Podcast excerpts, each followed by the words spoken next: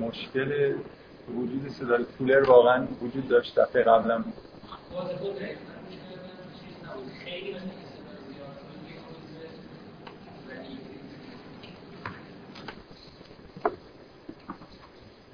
خب. از جلسات قبل دیگه من چیزایی که جلسات اول گفتم و تکرار نمی کنم به اینجا رسیدیم که یه تعبیری از اون تمثیلی که در واقع یه جوری توی این سوره مرکزیت داره و اسم سوره از این تمثیل گرفته شده تمثیلی که در مورد نور خداست که به مشکاتی تشبیه میشه که ویژگیهایی داره. رسیدیم دو جلسه قبل رسیدیم به اینجا که یه تعبیری ازش در واقع انجام دادیم و توی جلسه قبل من سعی کردم که یه مقدار دلایلی از خود متن سعی کنم بیارم دلایل بیشتری که نشون میده که در واقع این تمثیل چیزی که داره میگه اینه که رابطه بین رابطه عاشقانه و شور عاشقانه که داخل خانواده بین زن و مرد به وجود میاد تشکیل شده در واقع تو تمثیل. شعله ای که می‌تونه تبدیل به معرفت به یه محیطی بشه که توش در واقع معرفت به وجود میاد.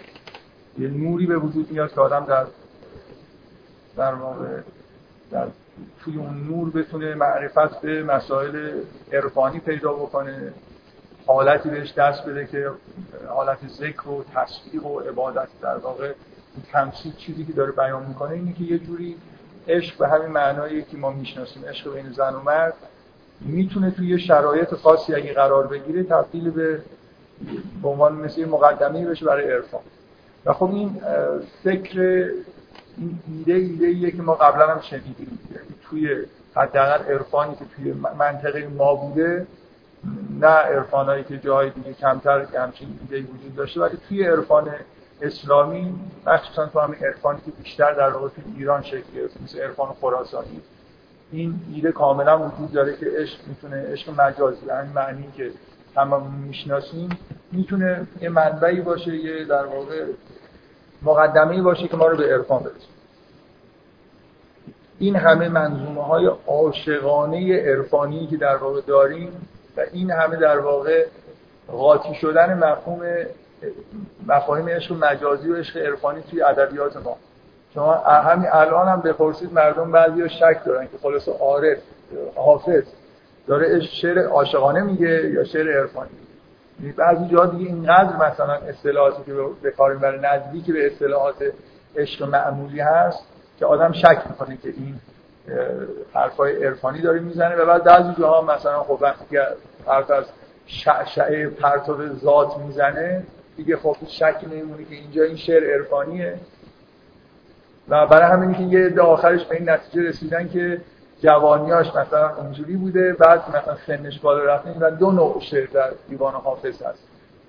و این واقعا ویژگی حافظ نیست. شما در بقیه ادبیات عرفانی ما نگاه بکنید اصلا تمایزی انگار بین عشق به خدا و عشقهای مجازی وجود نداره. همه اصطلاحات از عشق مجازی گرفتن و به همون معنی هم دارن استعمال می‌کنن. یه جوری توی عرفان ما به هر حال این ویژگی وجود داره که شاید تحت تاثیر به هر حال تعالیم دینی که داشتن یه جوری نسبت به عشق مجازی هم با دید مثبتی نگاه کردن. برعکس سایر ادیان و مکتبای عرفانی که معمولا اگه دید خصمانه ای نداشته باشن به دید خیلی مثبتی نداره من دفعه قبل در مورد دیدگاه های اکبر علی مسیحی چند دقیقه صحبت کردم برای خاطر اینکه فکر می‌کنم که خیلی شما حتما شنیدید که برای تو مسیحیت یه دیدگاه منفی نسبت به رابطه زن و مرد و مسائل جنسی وجود داره ولی عمقش رو شاید راحت نشه فهم. من سعی کردم برای با یه چند تا نکته بگم که بفهمید که مثلا چقدر اونجا عمیقه. بعد بعد از اینکه به اینجا رسیدیم که در واقع این تمثیل این معنی رو داره سعی کردم استدلال بکنم. فرض می‌کنم که همه قانع شدید که با توجه فضای سوره معنی این تمثیل همینه. من از جلسه قبل شروع کردم در مورد این صحبت کردن که اصلا چجوری همچین چیزی ممکن. فعلا از متن در واقع یه جوری فاصله گرفتیم. شما به هر حال با یه تئوریایی می‌تونید داشته باشید در مورد چجوری ممکنه مثلا یه رابطه عاشقانه بین زن و مرد منجر به یه به مقدمی برای معرفت و عرفان حساب بشه. به هر حال میشه فکر کرد که در طول تو من در واقع کاری که دارم می‌کنم اینه که خارج از متن ببینیم دیگران چی گفتن. و سعی بکنیم از مجموعه عقایدی که وجود داره در مورد تئوری هایی که وجود داره در مورد عشق و اینکه احتمالاً تئوری هایی در مورد رابطه عشق و معرفت ببینیم کدومش به این متن نزدیک کرد یعنی من می‌خوام روی این تاکید بکنم که یه جوری یه جوری علنا دارم اعلام می‌کنم که از متن فاصله گرفتیم. یه مشکلی که وجود داره اینه که این بحثایی که مثلا تئوری نفت و بس و نمی‌دونم این حرفایی که اخیرا زیاد در مورد توی فضای روشن فکری دینی ایرانی در موردش بحث شده این که ما همیشه وقتی داریم متن می‌فهمیم یه جوری به دانش خودمون ارجاع بعد مثلا بعضیا نتیجه می‌گیرن که خب اگر ما برای فهم یه متن احتیاج به این داریم که از معرفت خارج از متن استفاده بکنیم خب پس خوبه که نه اینکه لازم داریم یعنی چه بخوایم چه نخوایم این کارو می‌کنیم. حالا که قرار این کارو بکنیم و کاری دیگه به غیر از این ممکن نیست طبیعیه که از معرفت زمان خودمون استفاده بکنیم که یه جوری معرفت پیشرفته کردیم و این هم تقریبا ناخواسته. اگه شما نخواهید از معرفت زمان خودتون هم استفاده بکنید بنا به اون دیدگاه فلسفی که اعتقاد دارن که همیشه معرفت ویژگی تاریخی داره. یه, یه شاخه در فلسفه هست بیشتر فلسفه آلمانی. که خیلی در واقع روی این تاکید می‌کنن و استدلالای و حرفای خوبی دارن که نشون میدن که همیشه یه جوری ما معرفتمون توی افق تاریخی اتفاق میفته نمی‌تونیم. واقعا دنیا رو اونطوری که مثلا در هزار سال قبل مردم میفهمیدن بفهمیم. همیشه در واقع تحت تاثیر زمان خودمون هست آدمایی مثل هایدگر یا مخصوصا گادامر شهرت دارن به اینکه خیلی در مورد این ایده کار کردن. حالا که ما معرفتمون معرفت تاریخیه و از معرفتمون توی فهم متن استفاده می‌کنیم یه عده در واقع تجویز می‌کنن که خب پس دیگه بیایم رسما این کار رو بکنیم. یعنی همیشه متن به طور طبیعی وابسته به معرفت زمان خودمونه. از این کار رو علنا انجام بدیم. مثلا اگه دانش پیشرفت می‌کنه و ما چیزهایی توی دانش می‌فهمیم مثلا توی ساینس به ما یه چیزهایی میگه ما حق داریم رسما که اونو توی درک متن ازش استفاده بکنیم بنابراین توی تفسیر قرآن شما می‌تونید همیشه به معرفت زمان خودتون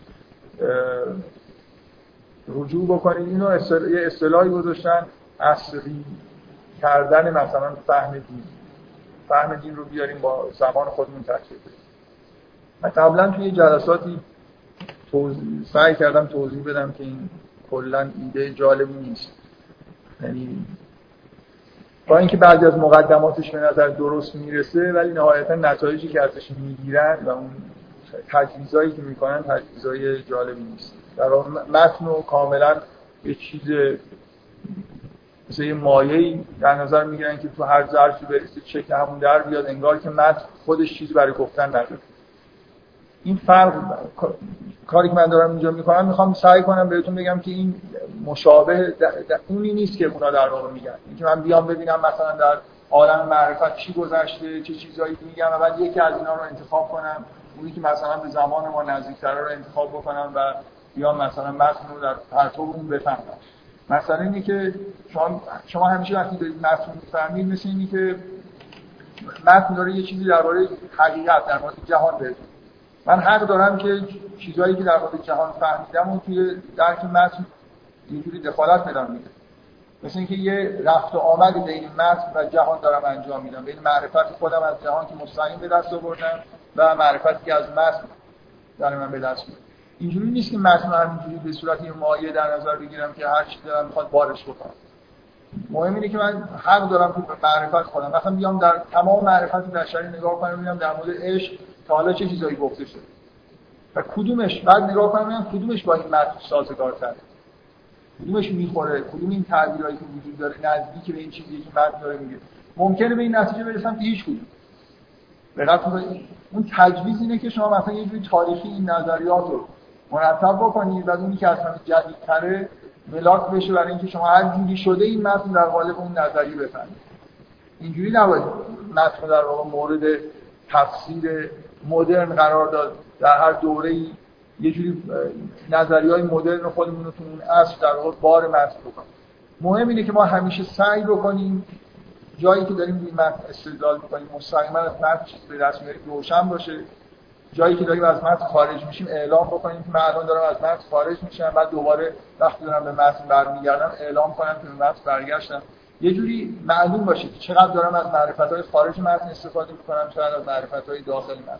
اگه مثلا من مثل علامه طباطبایی دیدگاه فلسفی دارم جایی دارم باران تفسیر می‌کنم ارجاع میدم چیزایی که توی فلسفه فهمیدم خب خوب اینو. مثلا علامه طباطبایی توی المیزان یه بخشای رو جدا می‌کنه تحت عنوان بحث فلسفه.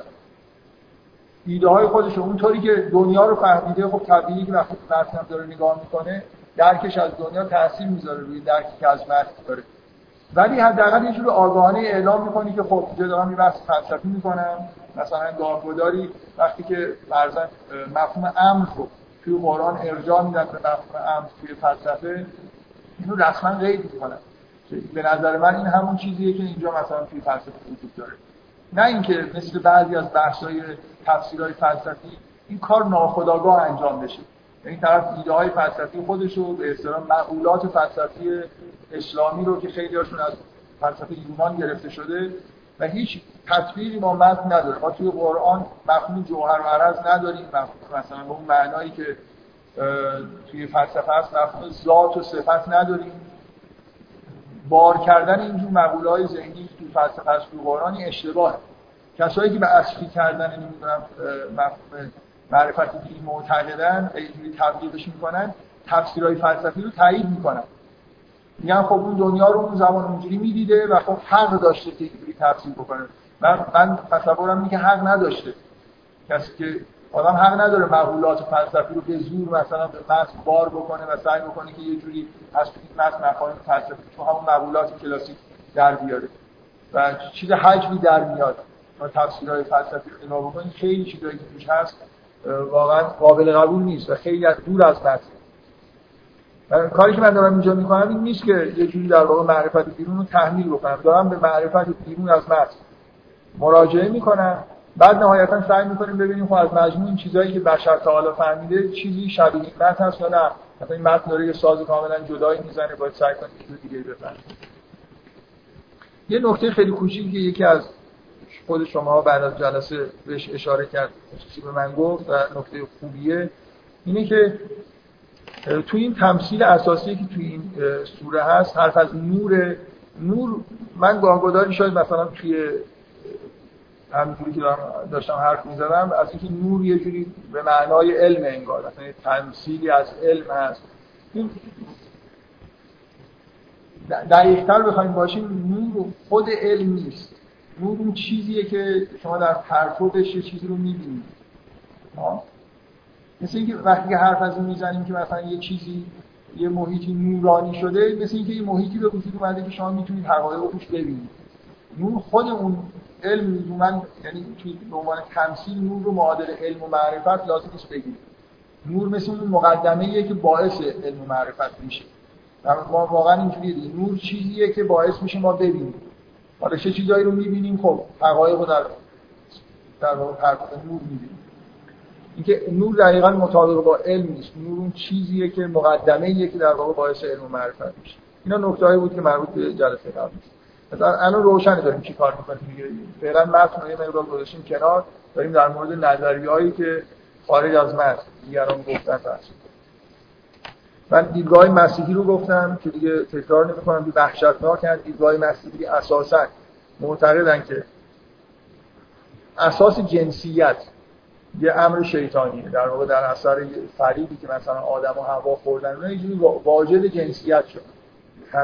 کلا جنسیت یه چیز پلید شیطانی بنابراین هر چیزی که مربوط به جنسیت باشه اصولا پلید و گناهکارانه است و هیچ راهی بهتر از این وجود نداره که شما کلا جنسیت خودتون رو نادیده بگیرید. تجرد اختیار بکنید و کاری به کار مفاهیم جنسی نداشته باشید. انگار که جنسیت ندارید. مثل مسیح.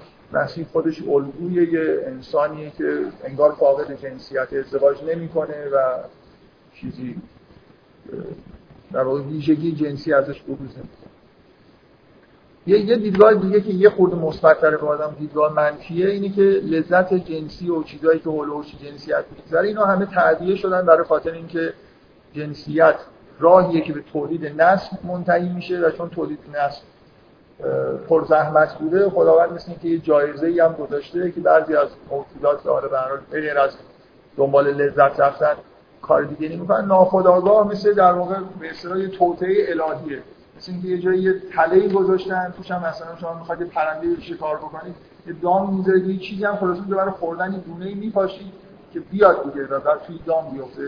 لذت جنسی اون چیز عشق اون چیزا در واقع اون دانه ای که پاشیده شده که مردم عوام که اهل معرفت نیستن اینجوری به دام بیفتن. ولی آدمی که بنده مثلا صالح خداست احتیاجی به آب و دانه نداره. اگه خدا... چون خداوند امر کرده مثلا تولید نفس رو انجام میده و توجهی هم به این لذت ها نداره تا حد ممکن از این لذت ها پرهیز می‌کنه این هم کاملا برای نسبت به عشق و لذت جنسی و اینا دیدگاه منفیه. یعنی چیز خوبی توش نمی‌بینه به غیر از اینکه به یه چیز خوب منجر خودش چیز خوبی نیست. بهتره که ازش پرهیز توی یه حالتهایی که مسیحیت مثلا یه مقدار آوانس داده اینجوری این تفکر توی مسیحیت وجود داشته. حالا که مثلا اگه جنسیت رو کلا نفی نکنیم ولی به هر حال سعی بکنیم که در حد مینیمم ممکن نگهش من دو تا دیدگاه روانشناسی از فروید و یونگ هم یونگ نقل کردم که الان فعلا بهشون دیگه اشاره نمی کنم یه چیزایی هم گفتم که نکته خیلی ساده ای بود. یکی اینکه عشق باعث میشه که شور به وجود بیاد شور عاشقانه در واقع. انسانی که می‌خواد قدم توی راه عرفان بذاره احتیاج به یه شور زندگی داره برای شور ستایشگری داره و اینا توسط عشق. این حالت ها در انسان به وجود میاد. بنابراین انسانی که حالت عاشقانه پیدا کرده نزدیک میشه به اینکه حالت های ستایشگری پیدا بکنه بتونه تسبیح بگه و یه جوری در واقع وارد راه عرفان بشه. و همه طریقت های عرفانی یه جوری اگر از عشق استفاده کنن عشق مجازی به اصطلاح استفاده کنن از یه ویژگی های شور آفرین سعی کنن استفاده بکنن. مثلا مجلس سما ترتیب دیدن یا حالا هر چیز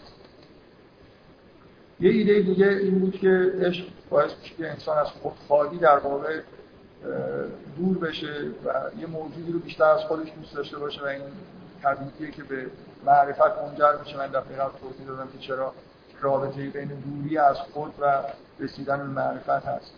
یه دیدگاه دیگه اینه که چون اصلا اساس خلقت و اساس نگاه خداوند به انسان و همه موجودات مخلوقات عاشقانه است. بنابراین شما وقتی یه موجود رو عاشقانه بهش نگاه می‌کنید دارید همون جوری بهش انگار نگاه می‌کنید نزدیک میشید به اون حالتی که خداوند این موجود نگاه می‌کنه. بنابراین چون معرفت چیزی نیست به از شما دنیا رو همونجوری ببینید که خدا می‌بینه این یه راهی میشه برای اینکه شما به دنیا همونطوری نگاه بکنید که خداوند بکنید ولی آخر جلسه قبل با یه سوال اساسی ختم شد. من اشاره کردم به اون ایده هایی که توی داستان خلقت داستان آدم و هوا در مورد عرفان در واقع وجود داره. اینکه انسان اصولا در ابتدای خلقتش انگار یه جوری ساکن عالم معناست با اسماء الهی سر و کار داره. در اثر گناه متوجه جسمانیت میشه و این توجه به جسمانیتی که باعث حبوط انسان میشه. بنابراین به نظر می‌رسه که توی ادیان همونطوری که می‌بینید یه سری روش های ریاضت مانند وجود داره مثل روزه گرفتن مثل بعضی از عبادت های سخت. شما رو از جسمانیت دور می‌کنه. و قرارم اینه که ما یه جوری از جسمانیت خودمون فاصله انگار بگیریم. برای که دوباره به عالم معنا به بهش برگردیم. اون حالتی که عظمت داشت خب. نتیجه اینجور نگاه کردن جسمانیت انسان رو به عنوان اون بخش در واقع منحط و سطح پایین وجود انسان بهش نگاه می‌کنه اینه که یه نتیجه طبیعی اینه که شما وقتی لذت جسمانی رو بهش توجه می‌کنید توجهتون به جسمتون زیاد میشه. بنابراین این خیلی طبیعیه که توی اکثر دیدگاه عرفانی جسم رو تحت فشار قرار میدن طوری که آدم توجهش به جسمانیت خودش کم بشه و معتقدن که اینجوری آدم به معرفت می‌رسه. درست. بنابراین هر چی شما لذت جسمانی بیشتری ببرید یه جوری به نظر می‌رسه که این لذت جسمانی شما رو به سمت پایین داره می‌کشه. لذت های جسمانی لذت هایی هستن که ما رو به پایین می‌کشن و مانع از این میشن که ما لذت های روحانی رو درک مثلا روزی گرفتن که خوردن خودتون رو مثلا کنترل بکنید. یه مدتی سعی بکنید که همونطوری که مثلا مولوی میگه یه خود از چرب و شیرین خوردن دوری بکنید. از خور و خواب یه مقدار از خوابیدن زیاد مثلا دوری بکنید. از این آسایش و لذت جسمانی خودتون دور بکنید تا اینکه بتونید اون لغمه های معرفت مثلا یه دهانی باز بشه که اون لغمه های معرفت رو در واقع می‌تونید بخورید و حذف خب پس من, من سوالم این بود دیگه که به نظر می‌رسه که توی دیدگاه عرفانی لذت جسمانی چیزی که ما رو پایین می‌کشه. بنابراین خیلی طبیعیه که دیدگاه عرفانی نسبت به کشش جنسی و مسائل جنسی یه دیدگاه کاملا منفی به عنوان یه چیزی که ما رو به انحطاط می‌بره. شهوت رانی قطعا چیزیه که از اخلاقی باعث انحطاط میشه. چون هیچ چیز عرفانی در واقع پیدا نمیشه که این حرف نداره باشه. بنابراین یه جوری اینکه رابطه مثلا عاشقانه ای که بین زن و مرد هست و همراه با مسائل جنسی هست باعث کمال میشه اصلا کلا زیر سواله دیگه. باید ما توضیحی داشته باشیم. تحت اون تئوری کلی که چجوری ممکنه در حالی ما داریم مثلا لذت جسمانی می‌بریم این باعث تعالی ما ممکنه بشه. ممکنه باعث نور و معرفت و این چیزا بشه. این سوالی می‌تونن آخر جلسه قبل در مورد مطرح کردم که این جلسه در مورد صحبت اگه کسی ایده ای داره بعد اولم نمیاد که اول ببینه.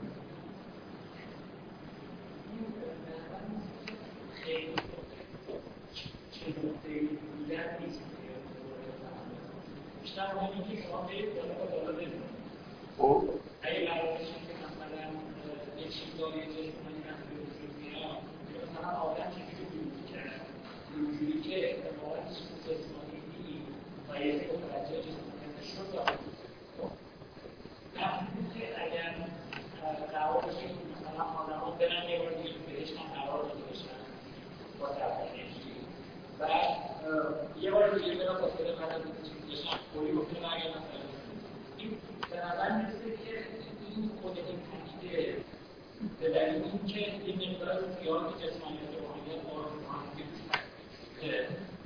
اگه خیلی تقویت بشه باعث میشه شما می‌تونید در این اینکه تغییر دارید به جسم بدون بدون اینکه مشکلی ایجاد بشه و به معنا پایینتری به مراتب بالاتر رو می‌تونید این استریوتایپ که دیگه بدون سرطنی شما من فکر می‌کنم که خیلی منفی دیگه شده و گفتم منفی که لذت جدی رو بدون معنا معنای روشن نباشه ولی اینکه مثلا خیلی لذت جسمی وجود که مثلا معنا داره و رو فکر کنم خیلی هر دو نفر تقریبا یه چیزی گفتید و تقریبا چیزم هست. نکته اساسی همین. نکته اساسی هم اینه که اصولا من اون تئوری که تو جلسات قبل توی داستان آفرینش گفتم می‌خواد تکرار بکنم. اینکه این معنی اینکه ما واقعیت واقعیت امر اینه که ما در عالم معنا خلق شدیم و در عالم معنا همین الان ساکنیم. حبوط واقعی اتفاق نیفتاده. اینجوری نیست که من الان مثلا در عالم اجسام دارم زندگی می‌کنم. من رو معنایی که به خودم اشاره می‌کنم عنوان موجودی که در واقع دارم درک می‌کنم چیزی به غیر از معانی رو درک نمی‌کنم. این من تو یه جلسه یه مقدار مفصل اینو توضیح دادم. شما حتی وقتی که می‌بینید یه شما اگه مثلا الان به تئوری های به اصطلاح دیدن درس های نوروساینس و روانشناسی شناختی و چیزایش رجوع بکنید ما چیزی نمی‌بینیم به از یه پترن کاملا بی‌معنی پترن رنگی بچه در ابتدایی که به دنیا میاد وقتی از چشم خودش داره استفاده می‌کنه مثلا عمق رو درک نمی‌کنه. یه پترن مسطح رنگی رو در واقع ما می‌بینیم. و بعد کم کم یاد می‌گیریم که اینا چیزی که داریم می‌بینیم چیه. درست؟ چجوری یاد می‌گیریم در اصل تجربه در یه آموزش می‌بینیم؟ ما چیزهایی رو می‌بینیم که تا حدودی توی زبان بهش تشخص داده میشه. یعنی اگه الان از شما بپرسن شما تو این کلاس من تو این کلاس چی دارم می‌بینم به شما چی میگم آدمهایی رو می‌بینم صندلی ها رو می‌بینم پنجره می‌بینم. واقعا همه چیزایی که من می‌بینم نیست. این چیزی که من درک می‌کنم در یعنی اگر من اون در... یه مثالی زدم. فکر می‌کنم توی یکی از جلسات مثال زدم. شما اگه از کنار یه رودخانه از بپرسن چی می‌بینید؟ مثلا فرض کنید شما یه سری سنگ های رو می‌بینید که کنار رودخانه افتاده درخت می‌بینید خود رودخانه رو از یه مورچه‌ای که کنار رودخانه داره راه میره اگه بپرسید چه چیزایی می‌بینید ما از این واژه‌ای استفاده می‌کنیم که اصلا شما معنیشو نمی‌فهمید. این مقدار زیادی اشاره می‌کنه به بعضی از انواع سوراخ‌هایی که لابلای این سنگ‌ها هست. دقت می‌کنید. اصلا ممکنه به خود سنگ‌ها اشاره کنه. ممکنه اصلا به درخت اشاره نکنه. درست؟ در حالی که پترنی که مثلا اگه بینایی شده در نظر بگیریم توی اون پترن به نوع اون درخت هم ممکنه وجود داشته باشه. ما ما چیزهایی رو می‌بینیم نه اینکه ما سوراخ‌های لابلای سنگ‌ها رو نمی‌بینیم. ما این چیزهایی که وجود داره. خیلی چیزای دیگه هم ممکنه. الان مثلا فرض کنید دنیا تو این اتاق خیلی چیزا وجود داره. ممکنه من مثلا فکر کنم این مثالم تو اون جلسه من گفتم. فرض کنید که ما یکی از غذاهای مورد علاقه ما یه سری چیزایی بود که مثلا کپکایی بود که روی دیوارا رشد می‌کرد. خب؟ همین الان ممکن مثلا فرض کنید یا مثلا این گرد و خاکای لابلای این آجرها خیلی مورد توجه ما بود. و ما برای اینا اسمای خاصی گذاشتیم وقتی تو این اتاق می‌اومدیم اولین چیزی که می‌دیدیم اینا بود. نه اینکه الان وجود ندارن ولی ما به همه چیزهایی که در واقع تو اتاق هست توجه نمی کنیم برای ما اینگار وجود نداره. ما ما تو عالم ادراکات خودمون زندگی این عالم ادراکات توسط زبان شکل دقت می‌کنیم بنابراین ما همیشه انگار توی عالم معنا داریم زندگی می‌کنیم. ما اجسام رو یه جوری معنیدار می‌کنیم و بعدا می‌فهمیم. ما پشت انگار یک دستگاهی نشستیم. بینایی ما یه جوری با نوری که مثلا از بیرون میاد با اجسام انگار سر کار داره. ولی توی یه مراحل این, این چیزی که در واقع این پترن پردازش میشه کم کم میشه که معنیدار میشه و بعدا ما درکش ما هیچ وقت در واقع با چیزهای بی‌معنی سر و کار پیدا نمی‌کنیم. بنابراین من همیشه تو عالم معنا ساکن بودم و هنوزم هستم. اینجوری نیست که حبوط به معنای واقعی کلمه اتفاق افتاده باشه. مثلا ما یه جایی بالا بودیم بعد افتادیم یه دفعه تو عالم عکس. انسان از اولی هم که خلق شد جسمانیت داشت ولی توجه به جسمانیت نداشت. اون اتفاقی که من خیلی تاکید کردم تو جلساتی برای آدم به نظر میاد افتاد اینکه یه لحظه در واقع وقتی متوجه جسمانیت خودش شد متوجه عالم جسمانی شد دیگه معنی چیزهایی که می‌دید رو انگار نمی‌فهمید. مثل من یه مثالی زدم مثل یه آدمی که توی یه سالن سینمایی نشسته از اول تا به دنیا اومده داره یه فیلمی رو تماشا می‌کنه و همه چیز رو می‌فهمه. بعد یه دفعه متوجه این میشه که مثلا برق میره یا یه اتفاقی میفته فیلم قطع میشه و این متوجه این میشه که توی یه سالنیه یه دستگاه پروژکتور اینجا هست و دیگه اینا گیج کننده است. دیگه متوجه این که انگار همه چیز تو سطح بالایی که مثلا همه چیز در نظر آدم اگه ما واقعا معانی رو درست درک بکنیم تو همون عالم اسما باید زندگی بکنیم. عرفان اینه که شما به یه جایی برسید که همه چیزایی که ببخشید. همه چیزایی که می‌بینید یه جوری در واقع مربوط بشن به همون اسماء الهی. در یه عالم توحیدی زندگی در وحدت زندگی بکنیم. اینکه ما باید یاد بگیریم دقیقا این نکته که ایشون گفت قرار نیست که ما از عالم جسمانی فرار بکنیم. قرار ما بعد از اینکه حدود کردیم یاد بگیریم که این عالم جسمانی هم همون معانی رو توش ببینیم عارف اینجوریه که در هر چیزی آیات الهی رو می‌بینه و یه جوری ارجاع به اسما رو می‌بینه. بنابراین چیزی خارج از همون اسماء الهی رو به اصطلاح وحدتی که در واقع وجود داشته وجود نداره. یه توهم ما انگار ناگهان یه جوری به عالم جسمانی رجوع کردیم و یه چیزایی رو نفهمیدیم از عالم معنا به نظر میاد خارج شد. در حالی که همه چیز معنی داره و بنابراین هیچ مشکلی ما با جسمانیت به طور ذاتی نداریم. دقیقا مسئله اینه که ما جسمانیت رو معنادار بفهمیم. درست؟ و نکته اینه که هیچ لذت جسمانی به معنیداری لذت جنسی نیست. اگر همراه با عشق باشه و اگر خارج از هیت عشق باشه هیچ چیز کاملا بی‌معنی و در واقع چیزی که ما رو پایین می‌کشه. این تمام نکته اینجاست. که اگر شما لذت جسمانی که توی در واقع رابطه جنسی و توی مثلا رابطه زن و مرد هست در یه حاله از روابط معنوی و عاشقانه قراردادهای اجتماعی تولید نسل و همه اون چیزهایی که در واقع توی این رابطه هست همه رو با هم داشته باشید. به هیچ وجه نه تنها رابطه جسمانی و لذت جسمانی چیزی نیست که شما رو پایین می‌کشه. این مثل یه تنابیه که از جسمانی ترین حالت های وجود انسان کشیده شده به سمت روحانی ترین حالتش دقت من یه توضیح دیگه ای توی این جلسات در مورد واژه در مورد کلمه توی قرآن که صحبت کردم که کلمه در واقع تفصیلش درخته. اینکه کلمه خبیث مثل کلمه مثل شاخه از این درخته که ما فرض بکنیم که انگار همه خودش یه درخته. من توی اون جلسات به عنوان مثال خیلی خوب اینو توضیح دادم که ما چیزی در واقع به عنوان غریبه جنسی نداریم. این توهمه که ما تمایلات جنسی خالص داریم. ما یه تمایلاتی داریم که اینا در واقع یه درختی رو تشکیل میدن که توش رابطه توش تمایلات عاشقانه هست توش زیبایی شناسی هست. توش مثلا یه جور در واقع رجوع به وحدت هست توش تمایل به پدر شدن تولید مثل همه اینا. یه مجموعه ای از احساسات هست که در واقع احساسات جنسی ما احساسات بین زن و مرد یه چیزی پیچیده پر از شاخ و برگه که یه ریشه ای داره و یه درخت کامله و خیلی هم چیز خوبیه. یکی از شاخه هاش اون چیزیه که توی قرآن مثلا با واژه شهوت ازش یاد میشه یا مثلا اون چیزی که الان بهش غریزه جنسی تمام نکته اینه که ما چیز خالصی به عنوان غریزه جنسی نداریم. چیزی به عنوان تمایل جنسی نداریم. به اون معنایی که الان توی زبان ما متداول شده.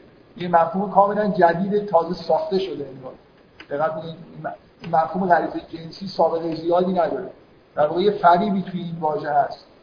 داره به چیزی اشاره می‌کنه که مستقلا وجود نداره. شاخه ای از این درخت در حالی که الان فرض میشه که این کاملا انگار درخت یه کلمه مستقل یه درخت مستقل.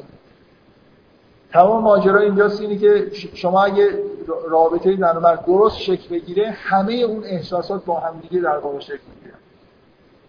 شما چیزی به عنوان احساس شهوانی خالص نباید داشته باشید. شما نباید یه چیزی که به عنوان غریزه جنسی به اون معنایی که الان بهش ارجاع میشه داشته باشید. و ما نداریم همچین چیزی. واقعیتش اینه که همیشه تمایلات جنسی همراه با مثلا در مردان همراه با تمایل به زیبایی همراه یعنی ویژگی زیبایی شناسانه داره. یا حالتهای روحانی و عاشقانه همراهش هست. و اگه ما در واقع به حالت انحرافی کشیده نشیم باید این حالت ها همه دیگه در واقع کنار هم دیگه وجود داشته باشن. و اینکه کم کم اون رابطه بخش جسمانی این رابطه یه جوری لذت ظاهرا بی‌معنایی هست. در پرتو سایر بخشایی که این رابطه داره و اون حالت عاشقانه که بین زن و مرد وجود داره معنی پیدا می‌کنه. رابطه جسمانی معنادار میشه همراه با یه عالمه مثلا عواطف میشه. در واقع مثلا آمیزش جنسی تبدیل میشه به مهرورزی. دقت می‌کنید یعنی یه جوری مثل مثل همون جوری که میشه با کلام ابراز علاقه کرد با رابطه جسمانی هم میشه ابراز علاقه کرد وقتی واقعا یه رابطه به یه حالت اوج عاشقانه برسه همه جوانبش در واقع تحت اون حالتهای عاطفی عاشقانه معنا پیدا می‌کنه. و دیگه چیز خالص جسمانی توی این رابطه باقی نمیمونه. این دقیقا مثل تنابی که از یه حالت در واقع شما از یه حالت جسمانی به حالتهای روحانی متصل می‌کنه. بنابراین نه تنها چیز بدی نیست چیز خیلی خیلی خوبی هم هست. در واقع یه چیزی که شما اگر قدیم ترین لذت جسمانیتون یه جوری به عالم معنا رفت پیدا بکنه انگار که جسمتون یه جوری همه چیزهایی که توی حالت جسمانی دارید کم کم در واقع داره داره معنی پیدا می‌کنه براتون. نکته, نکته اینه که لذت های جسمانی معنی دار بشن جسمانیت خودش مشکلی تولید نمی‌کنه مگر اینکه بدون معنا اگه من رابطه مثلا جنسی رو به عنوان رابطه‌ای که همینجوری مثل یه تفریح در نظر بگیرم که هر وقت مثلا فرض کنید یه احساس جسمانی پیدا کردم برم و این تفریح انجام بدم و فکر کنم که اینجوری دارم ارضا میشم مثلا اینجوری. الان الان در تکم نزدیکی تو لایه حقوق بشر هم ذکر بکنن که این حق هر بشری که مثلا رفت به وسایل ارضای جنسی خودش مثلا رفت داشته باشه. الان این جزء فرهنگیه که ترویج داره میشه میگم بعید نیست با توی لایه حقوق بشر هم قید بکنن. و کاملا یه چیز جا افتاده ایه که یه چیزی وجود داره به اسم نیاز جنسی و بشر هم حق داره که اینو به هر طریق ممکن خلاص این نیاز رو ارضا بکنه. حالا اگه یکی مثلا میل داشت که با همجنس خودش اینو ارضا بکنه و با همجنس خودش ارضا کنه اگه میل داشت با غیر همجنس یا خودش به تنهایی می‌خواد یه کاری بکنه اینا همین جزء حقوق بشر.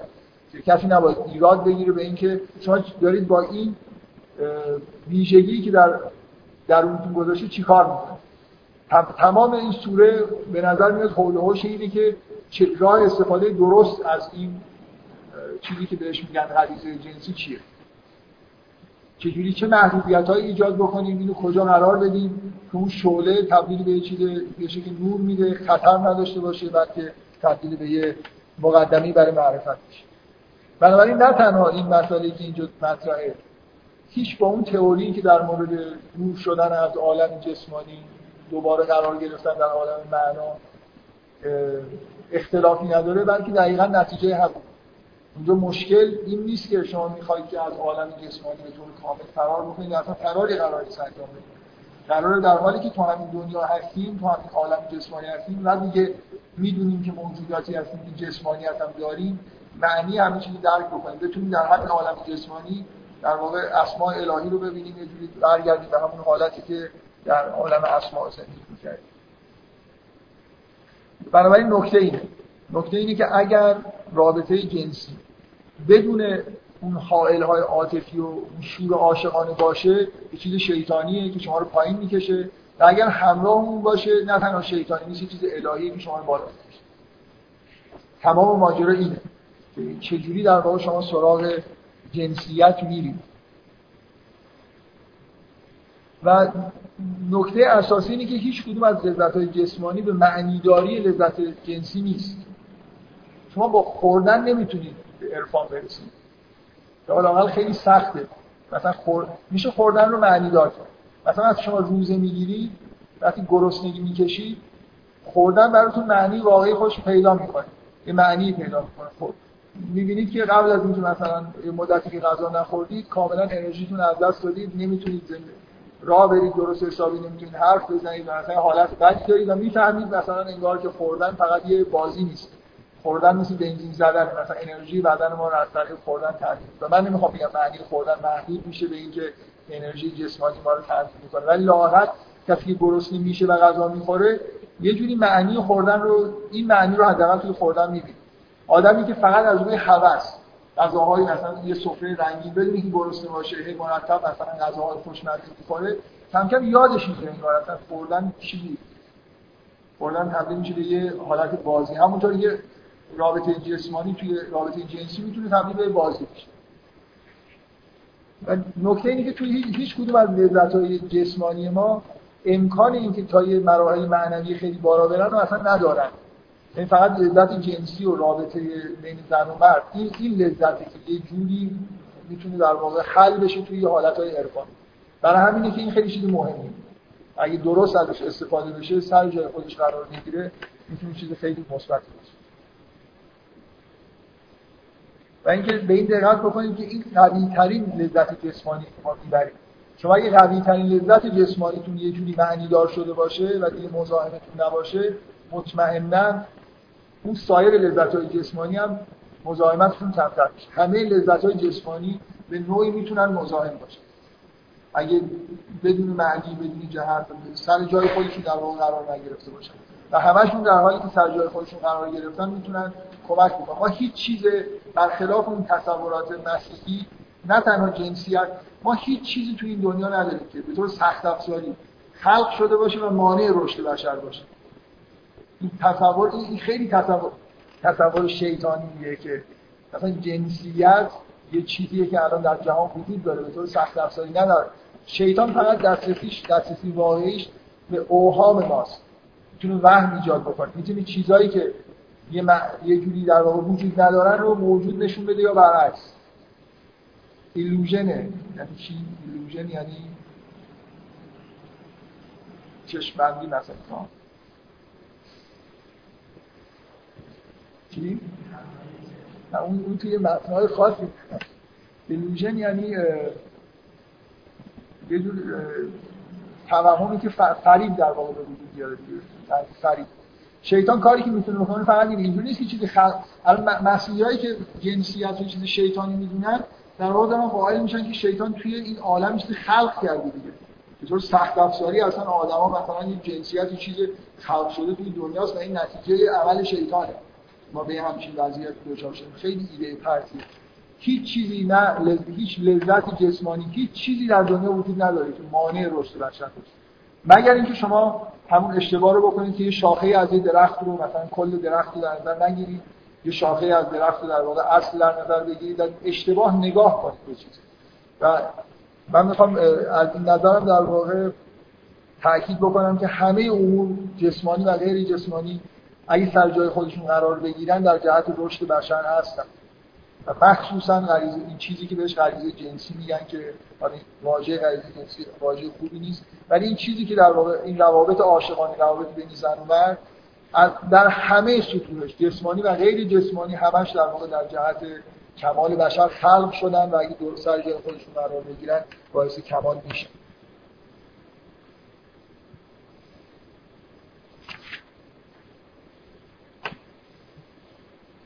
حالا من می‌خوام به این نکته اشاره بکنم و مرتب به این هر جلسه تقریبا یه ارجایی به این میدم که این سوره به یه دلایلی در زمان حاضر که ما زندگی می‌کنیم خیلی مهمه. برای اینکه قرن بیستم قرن جنسیت هستن قرن قرن پورنوگرافی قرنیه که در واقع یه جوری همه دنیا پر از این جنسیت به معنای کاملا منحرف شده. از شروع قرن شما تئوری های فروید رو دارید کاملا در واقع یه جوری این واژه ها رو خلق می‌کنه مفاهیم ایجاد می‌کنه فروید که تحت تاثیر زمانه خودشه دیگه. در من قبلا یه بار توی جلسه توضیح دادم این واژه های جدید چطوری خلق میشه.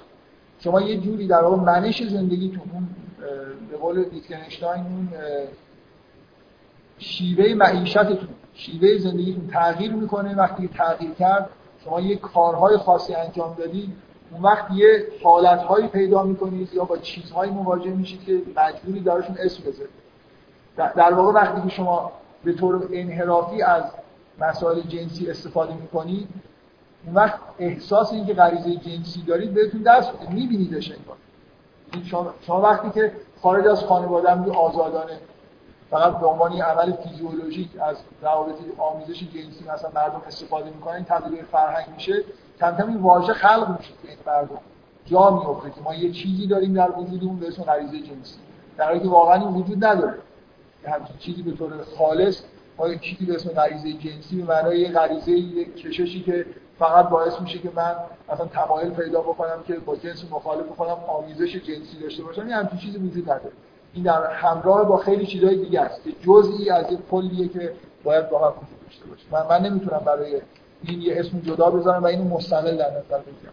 ما توی قرنی داریم زندگی می‌کنیم که الان قرن 21 قرن گذشته ما سراسرش پر از در واقع انحرافات جنسی.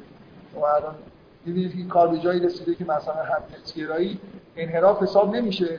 و اگر کسی این جزء انحرافات بیماری یا طبقه بندی بکنه اصلا به شدت مورد تهاجم قرار می‌گیره. من شنیدم که توی یه باغ وحشی دو تا پنگوان نر که اونجا زندگی می‌کردن و پنگوان ماده هم باغ وحش نبود کم کم عادت به همجنس بازی کردن پیدا کردن همجنس گرا شد. بعد مسئول باغ وحش که متوجه این نکته شد اینا رو همگی جدا کرد. یه قوقایی به راه افتاد از طرف انجمنهای همجنسگرا در سراسر دنیا که این چه کاری بوده که انجام شده. اینا خب داشتن مثلا این کار می‌کردن. این در مورد پنگوان ها حساسیت نشون مثلا کلی من شنیدم که طرف رئیس باغوش این کار کرده بود آوردن تو تلویزیون یه جوری عذرخواهی کرد. من خب به این دلیل مثلا فکر کردم که اینا ممکنه مشکل پیدا کنن ما توی دنیای زندگی می‌کنیم که خیلی مسائل جنسی به حالت عجیب و غریبی خالص رسیده دیگه. حالا انجمنهایی هستن که از همین انحرافات جنسی به هر شکل ممکنش در واقع حمایت می‌کنن. الان تا یه مدت قبل توی خیلی از کشورها که می‌دونید همجنسگرایی چیز بوده به اصطلاح ممنوع بوده. ازدواج مثلا هم جنس ها با هم دیگه رسمیت نداشته. الان بعضی از کشورها مرتب تعدادشون زیاد میشه که ازدواج بین هم جنس ها داره رسمیت پیدا می‌کنه. اخیرا توی انگلستان رسمیت پیدا کرد و تونی بلر در اولین مجلس ازدواج اینا شرکت کرد. گفت من افتخار می‌کنم که مثلا در زمان من اتفاق افتاد. توی بعضی از کشورها کار به جایی رسیده که نه تنها ازدواج قانونیه قانونیه که فرزندی رو هم به عنوان فرزند قبول بکنن. این باز خیلی وحشتناکتر از دو نفر آدمی که انحراف دارن و خب میل دارن آزادانه هر کاری دلشون می‌خواد بکنن. اینو حتی قانونیش هم بکنن خیلی افتضاح نیست. ولی اینکه یه نفر یه موجود سومی که کاری به این کارا نداره رو شما بیاید توی خانواده که دو تا زن مرد دارن با هم زندگی می‌کنن فاجعه است. من شنیدم اخیرا تو کانادا تصویب شده که قانونیه. می‌تونن بچه رو قانونا به فرزندی قبول بکنن. بفرمایید.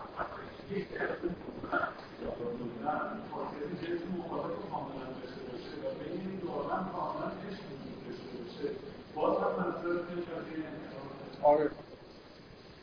برای خاطر اینکه برای خاطر اینکه درست از نظر هورمونی یه اختلالایی توی آدم‌ها وجود داره.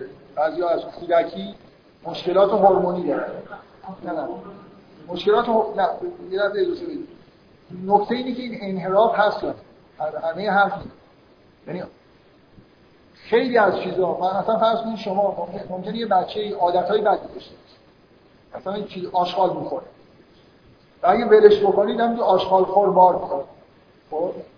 ولی ما یه چیزی مثل تربیت داریم دیگه. مثلا وقتی طرف آشغال داره می‌خوره میزننش میگن نخور یاد می‌گیره که نمی‌خوره بعدا از یه سنی به بعدم دیگه اصلا از آشغال خوشش نمیاد. تمیزگرایی موضوعی که اینجوریه یا نه؟ یه چیزی طبیعیه. مثلا اینه که یه جور انحرافی ممکنه بعضی از بچه ها از نظر هورمونی حتی اختلال داشته باشه. دارن. گرایشاتی دارن از هورمونی اشکالاتی دارن که شبیه جنس مخالف خودشون ممکنه رفتارهای از خودشون نشون بده و بیشتر از این به دلایل خانوادگی یه پسر ممکنه ویژگی های دخترانه پیدا بکنه یا برعکس. اینا معمولا رفت به این داده میشه طبق نظریه فروید که هنوز هم زیادی داره که در واقع مثلا اختلال های همجنسگرایی مردا نقش زنانی میپذیرن. برمیگرده به فقدان یا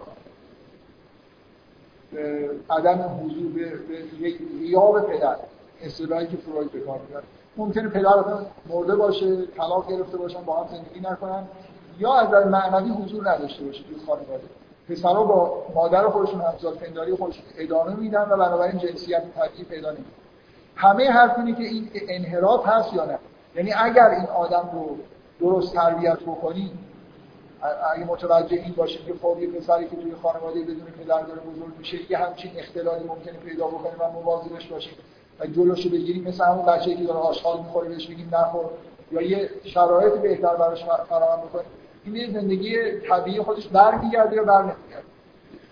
و نکته اینه که صد صد درصد. صد درصد.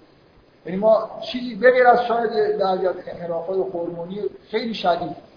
مثلا من یه جایی آماری دیدم که حرف از این که یک در صد هزار حالتهایی وجود داره که از نظر فیزیولوژیک شاید بهتر باشه که بلا فاصله در واقع تغییر جنسیت درش به وجود بیاد. من نمی‌دونم واقعا اینا اینقدر زمین اطلاع ندارم که بخوام اظهار نظری بکنم. بغیر از این حالت که به نظر میاد ابهامی وجود داره که شاید تغییر جنسیت تو همون سالهای اول به نفع انسان باشه به دلیلی که کاملا ویژگی های هورمونیش مثلا مشابه با ویژگی هورمونی شخص مخالف و یه جوری قابل جبران هم ممکن نباشه. مثلا ممکنه بعضی از غدد مثلا فرض جنسی به دلایلی رشدش متوقف شده باشه. این حالتهای خیلی حاد رو بذاریم کنار به تغییر جنسیت به طور کاملا طبیعی. اینا حالتهایی هستن که خیلی راحت عملهای جراحی انجام میدن و طرف تبدیل به جنس مخالف میشه. و مشکلی هم معمولا از روانی و اینا نداره. فقط یه دوره معمولا برای این آدمای دورهای روان درمانی هم می‌ذارن که خودشون با جنسیت جدید خودشون تصویر این حالتهای خاص رو بذارید کنار. من واقعا اطلاعات ندارم. من این چیزایی شنیدم دارم برمی تو همه حالتهایی که دلایل خانوادگی داره و یا دلایل هورمونی خیلی ساده ای وجود داره کاملا قابل در رفع فعالیت های هورمونی تحت تاثیر رفتارهای ما هستن. به یعنی به شدت های جنسی به های روانی آدم رفت پیدا می‌کنن. در واقع خیلی از های هورمونی که مشاهده میشه نتیجه همون در واقع وضعیت وضعیت خانوادگی و اون چیزایی که در واقع انحرافا رو به وجود آورده.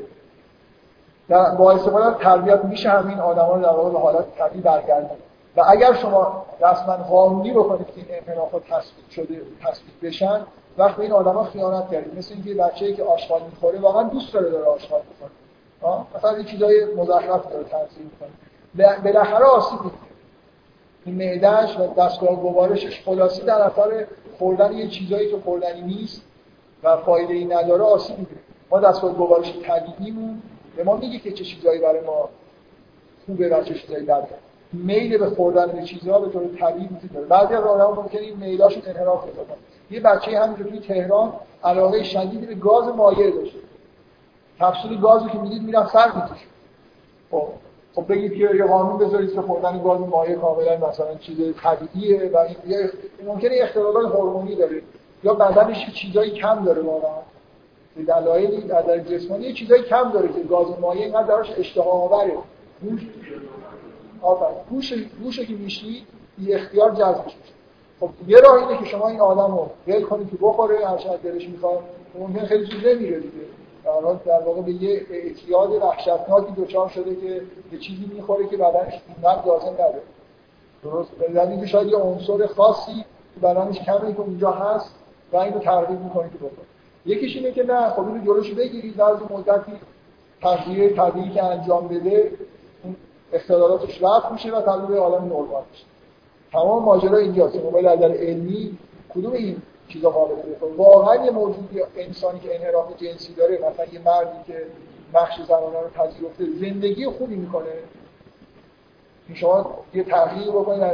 اینا معمولا اینا به شدت آدمایی هستن که مراجعه می‌کنن به روانگرا. همیشه کابوس می‌بینن همیشه احساسای احساس گناه شدید دارن.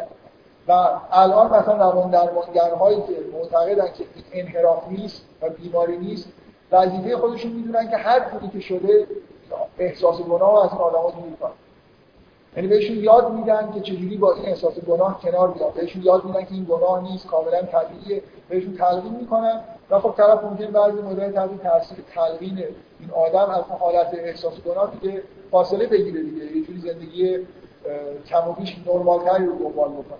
ولی موضوع اینه که مثلا شما این چیزهایی که در مورد جنسیت من دارم میگم اگه واقعا قبول داشته باشید تو رابطه بین زن و مرد اتفاقات خاصی میفته فقط مسئله فقط مسئله احساس عاشقانه نیست. آره یه, یه چیزی یه چیزی آره یه چیزی بغیر از من بقیه تئوریای دیگه هم وجود داره. من یه اشاره به تئوری یون کردم ما در درونمون یه نیمه هر مردی در درون خودش نیمه زنانه داره. تو ناخودآگاهش وقتی که عاشق میشه و اینو پروژکت می‌کنه به موجود خارجی یه جوری اون وارد اون فرایند فر... بخشی از اون فرایند فردانیت رو که میگه داره طی می‌کنه. بخشی از ناخودآگاه خودش رو به خداگاه داره میاره برای آدم هر جنس این اتفاق نمیفته شما هیچ تئوری روان درمانی نیست که بتونی یه جوری توجیه بکنی که رابطه بین دو آدم هر جنسگرا در واقع رابطه یک به یک نتیجه مثبت می‌رسه. باید یه زوری بزنن که این احساس های گناه کابوس های شبانه اینا رو از این آدم دور بکنن. و همه حرف اینه که این انحراف و اگه به موقع شما جلوشو بگیرید با استفاده از تربیت آدم‌ها نرمال میشن. وضعیت هورمونیش هم به حالت نرمال برمیگرده شما فرهنگ ما نگاه کنید.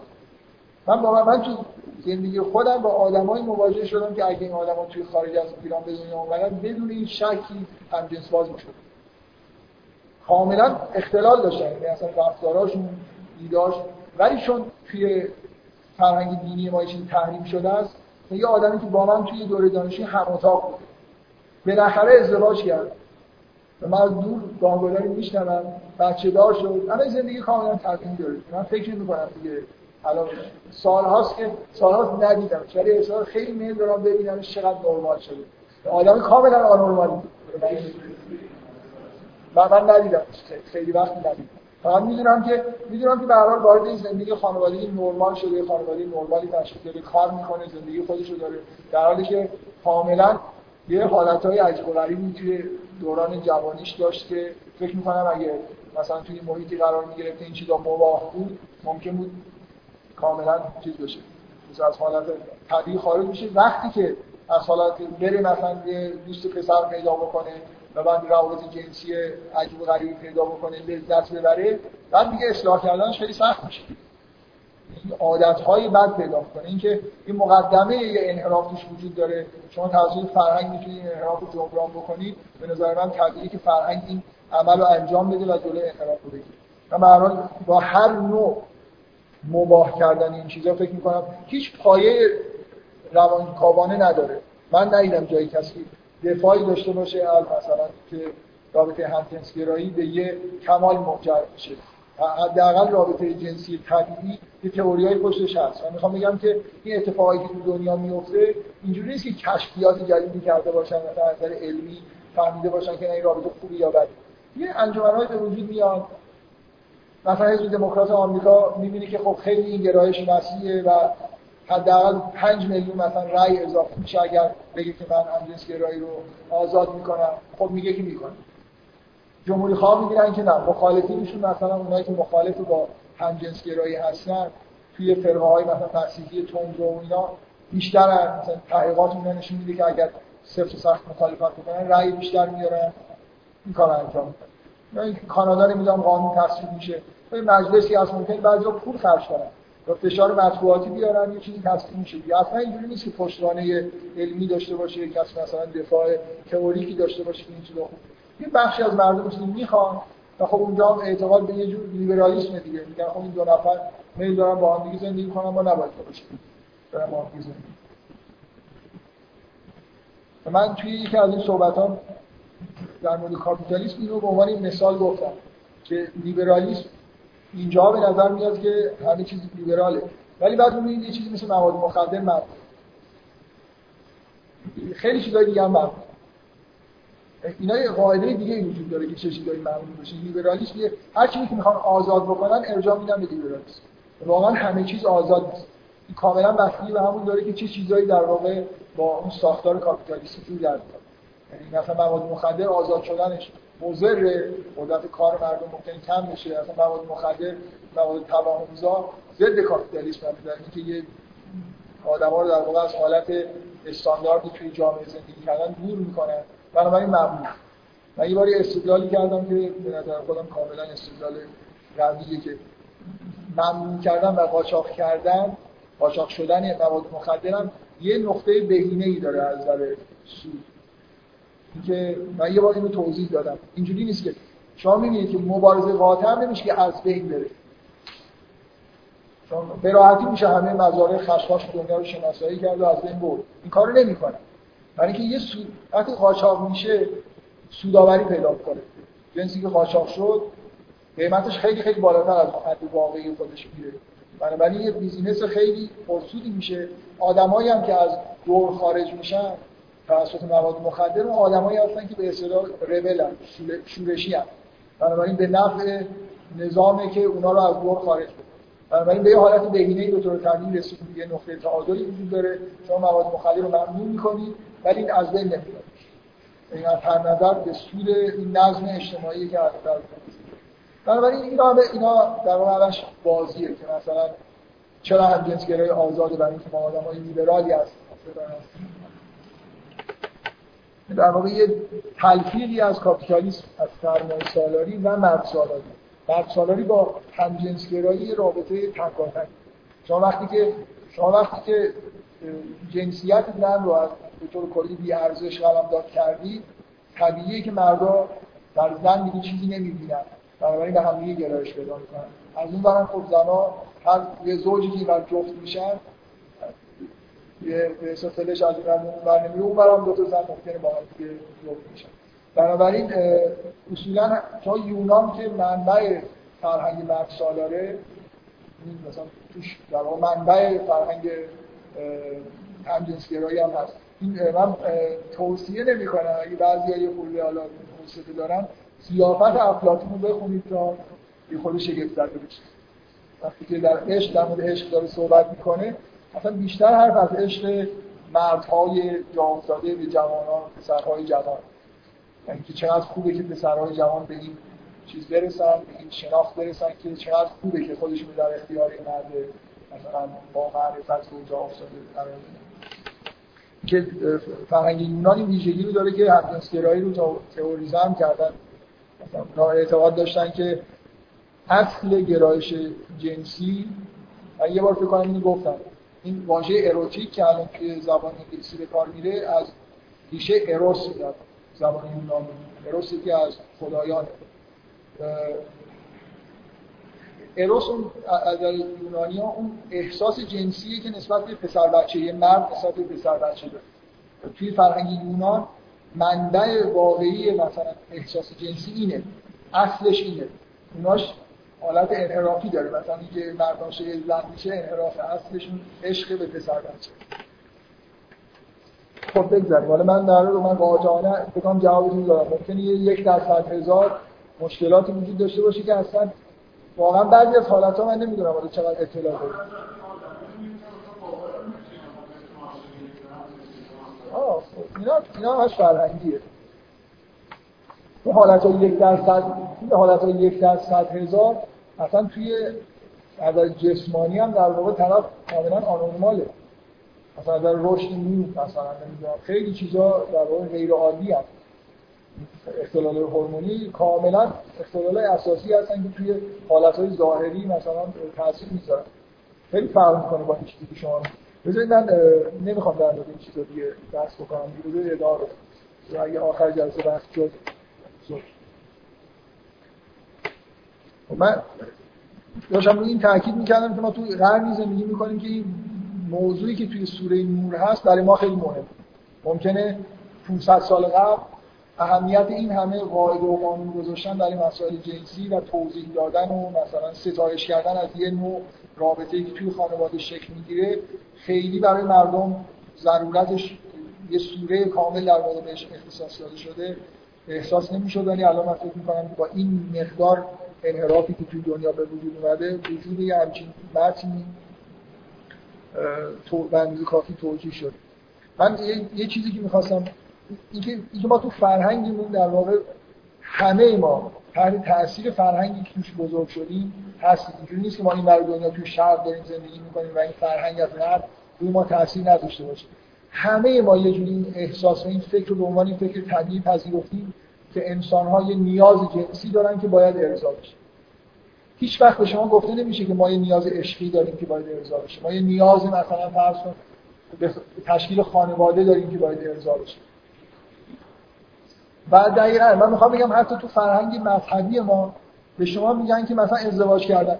میگن چون ممکنه به گناه بیفتید مثلا ازدواج یه نیازی نیاز طبیعیه باید رفت بشه. یعنی ازدواج کردن یه چیزی مثل یه چیزی بدی وجود داره. حالا ما ازدواج می‌کنیم جلوی انحرافش می‌گیریم. اصولا توی فرهنگ دینی ما هم که این یه چیز خیلی متعالیه و یه چیزی که خیلی باید بهش توجه کرد. مثلا تشکیل خانواده می‌تونه منبع رسیدن به معرفت الهی باشه. شما در خانواده مثلا می‌بینید که بلافاصله بعد اون تصویری که از بیت هست حرف از اینی که اونجا بیوتی هستن که از الله هم طرف بالا رفتن و ذکر خدا درشون گفته میشه تصویر یه چیز متعالی تو خونه می‌بینید اصلا توی فرهنگ مذهبی ما همینطور خیلی ساده با این چیزا برخورد میشه. و این کاملا من می‌خوام بگم این انحراف این انحراف فکری توی متون دینی ما هم حتی همینطوری که شما میگید به رسمیت شناخته میشه. ما یه نیازهای جنسی داریم که باید ارضا بشه. پس بریم ازدواج کنیم این نیازهای جنسی ارضا بشه. مثل اینکه یه عمل جسمانی آمیزش نتیجهش اینه که انسان ارضا بشه در حالی که اصلا انسان ارضا نمیشه. در اثر آمیزش جنسی هیچ انسانی اون نیازی که احساس می‌کنه ارضا نمیشه. در اگه ارضا می‌شد شما توی این قرن بیستم نگاه کنید دیگه هر کاری می‌خواستن کردن. این آقای نیک جگر رو نمی‌دونم چند نفرتون می‌شناسید هر کاری که دلش می‌خواست کرد و بعد این ترانه رو خوند که I can't get no satisfaction. که این معروف ترین ترانه های قرن بیستمه. و با داد و فریاد خیلی زیاد رو اعلام کرد که من به ساتیسفکشن نمی‌رسم و موسیقی راک از اینجا شروع شد. و واقعا محتوای موسیقی راک با این ساتیسفای نشدن رابطه داره. یعنی این نوع موسیقی از نظر محتوا من می‌خوام بگم یه اتفاق جالبه که متن اولین ترانه ای که به عنوان مبدع موسیقی راک شناخته میشه متنش اینه. در مورد ساتیسفای نشدن از رابطه جنسیه. هیچ کسی در اثر آموزش جنسی ساتیسفای نمیشه اگر رابطه عاشقانه نباشه اگه یه حائل های عاطفی یه چیزهای عاطفی دور این رابطه رو نگرفته باشن. ببخشید من باور کنید هر جلسه که دارم میام کلی سعی می‌کنم که یه جور معدبانه مثلا در مورد چیزهای آدم صحبت می‌کنه که یه تابعهایی وجود داره که راحت نمیشه صحبته ما, مثلا من می‌خوام اینو بگم مثلا به عنوان تمثیل. که رابطه نیاز جنسی و ارضا شدن مثل نیاز به دفع کردن نیست. که آدم یه احساسی بهش دست میده که باید بره دستشویی و میره کاملا خوشحال و خندان برمیگرده و همون کاری که می‌خواست رو انجام بده. اصلا اینجوری نیست. یعنی تا تمام شاخ و برگای اون درخت شکل نگیرن به هیچ وجه شما با یه رابطه آموزش جنسی به ارضا نمی‌رسید. اتفاقا دوچار خلاقای عاطفی میشید. بعدا تو دوران مثلا میان سالی ممکنه احساس بکنید خیلی ها الان جوان های مذهبی با همین تئوری که خب دیگه فرقی نمی‌کنه. من فقط یه نیازی برای اینکه به گناه نیفتم برم ازدواج بکنم. هر کی شد شد. فرق میرن ازدواج می‌کنن بعد به تو سین میان سالی که می‌رسن احساس خلع می‌کنن. انگار یه چیزی تو زندگیشون کم. این از اول هم کم بوده. ولی شاید در ابتدا خیلی خودشون نشون نمیده. بنابراین مهمه که ما این فرهنگ رو در واقع توی ذهن خودمون کاملا عوض بکنیم.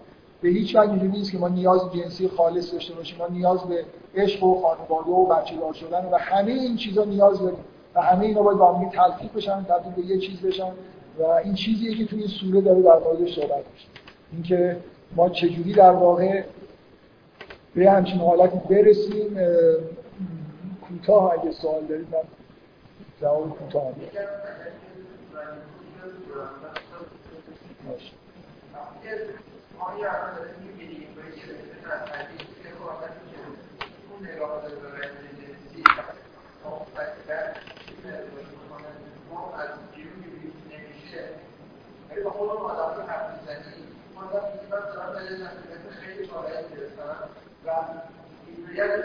اگر قرار بشه که این یه تک غلطی باشه که این آدم نمت یعنی این جامعه که از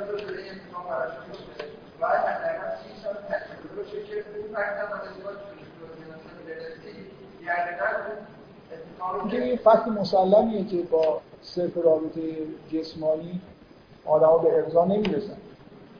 و شما از تمام هنرمندهای غربی که اینو در دوران سکس ریولوشن انقلاب کردن و هر کاری دلشون می‌خواست کردن بپرسید.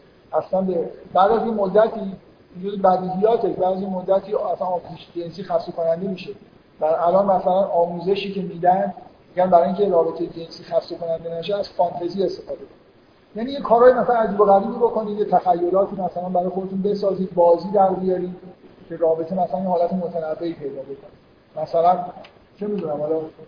اینکه اینکه فانتزی رو وارد من می‌خوام بگم این خود این تعلیمی که الان به طور انحرافی داده میشه که برای خسته کننده نشدنش از فانتزی استفاده بکنید این بهترین دلیله برای اینکه این رابطه احتیاج به ذهنیت داره یعنی تا شما یه چیزایی در معرفتی نداشته باشید این رابطه چیزی بی‌معنی میشه کسل کننده میشه و دیگه لذت بخش هم بله ممکنه این جوانی که مثلا خیلی سن پایین اون بخش جسمانی نیازش شدیده آیا مدتی احساس ارضا شدن بکنه. ولی در هر حال به یه جایی می‌رسه که اون شاخه های دیگه درست هم لازم داره.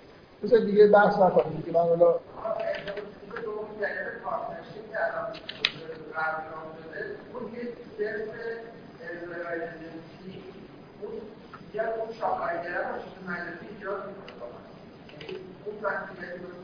پارتنرشیپ چیزی مثل ازدواجه. الان بحث اینه که شما مثلا فرض کنید که ازدواج باید از نظر قانونی یه جایی ثبت بشه یا نشه این که خیلی مهمی نیست. الان ما تو سوره بحث نیست که ازدواج یه ثبت بشه. همین که دو نفر دارن با هم زندگی می‌کنن و تعهدشون اینه که با هم دارن زندگی می‌کنن و حق ندارن که خیانت بکنن این مثل اینکه با هم ازدواج کردن. مسئله مسئله انحصاری شدن رابطه است. ثبت تو دفتر خونه تو این سوره نیومده مثلا مثلا باید یعنی بعضی مقررات اجتماعی مربوط به ازدواج رو قبول ندارن. مثلا نمیگن کلیسا به دلیل اینکه اعتقادی به مسئولیت ندارن معتقد به ازدواج نیستن. ولی وقتی دارن با هم زندگی می‌کنن به عنوان پارتنر تعهدات مثال به تعهداتی احساس می‌کنن و رعایت می‌کنن. در واقع مثل یه جور ازدواج مدرن. یه اسم دیگه ای بهش داریم اون خیلی مورد بحث اینجای ما نیست.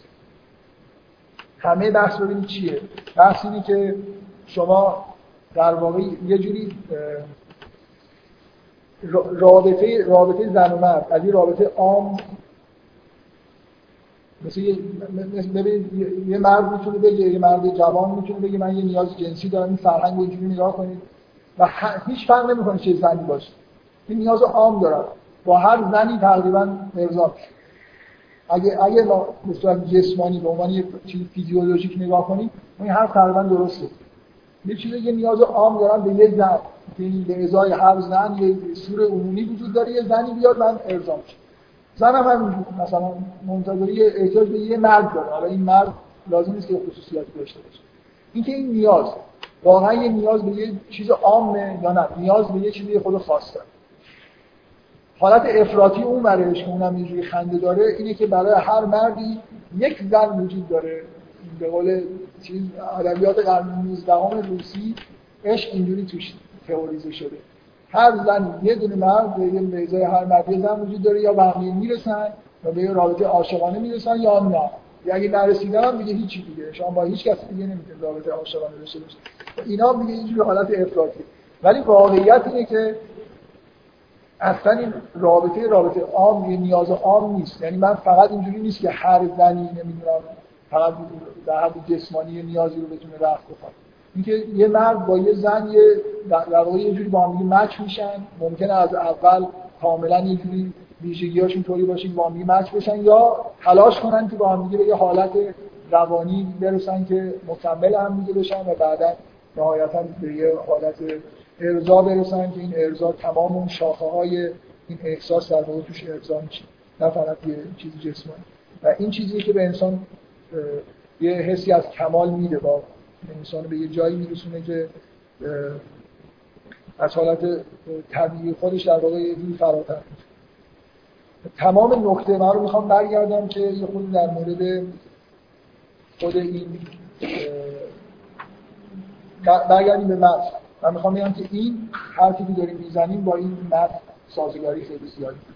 حداقل بخشی از این متن در خدمت اینه که همین حالت رو در واقع به وجود بیاره. ببینید شما تو این متن یه مجموعه از قوانین می‌بینید که هر نوع هر نوع لذت جنسی رو خارج از تحلیل خانواده داره محدود از اول شروع میشه که آمیزش جنسی خارج از مرتبه خانواده شلاق. رفتن یه جاهایی که یه چیزایی ببینید نرید یه جایی که ممکنه یه چیزایی ببینید که شهوت انگیز مثلا باشه.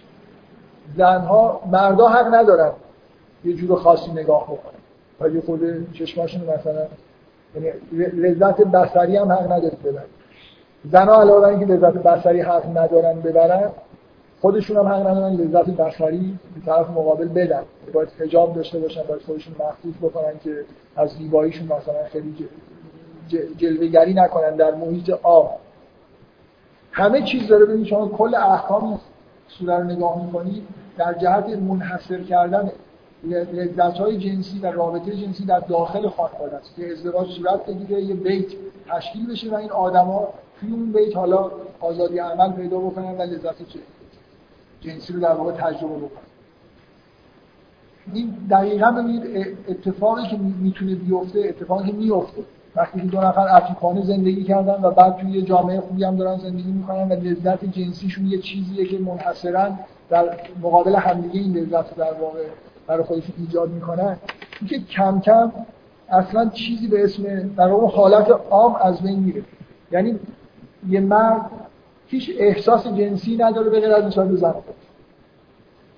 تنها فکر کنید یه انسانی در نظر که تنها تجربه های جنسیش با یه انسان در جنس مخالف خودشی که با هم دیگه دارن زندگی می‌کنن.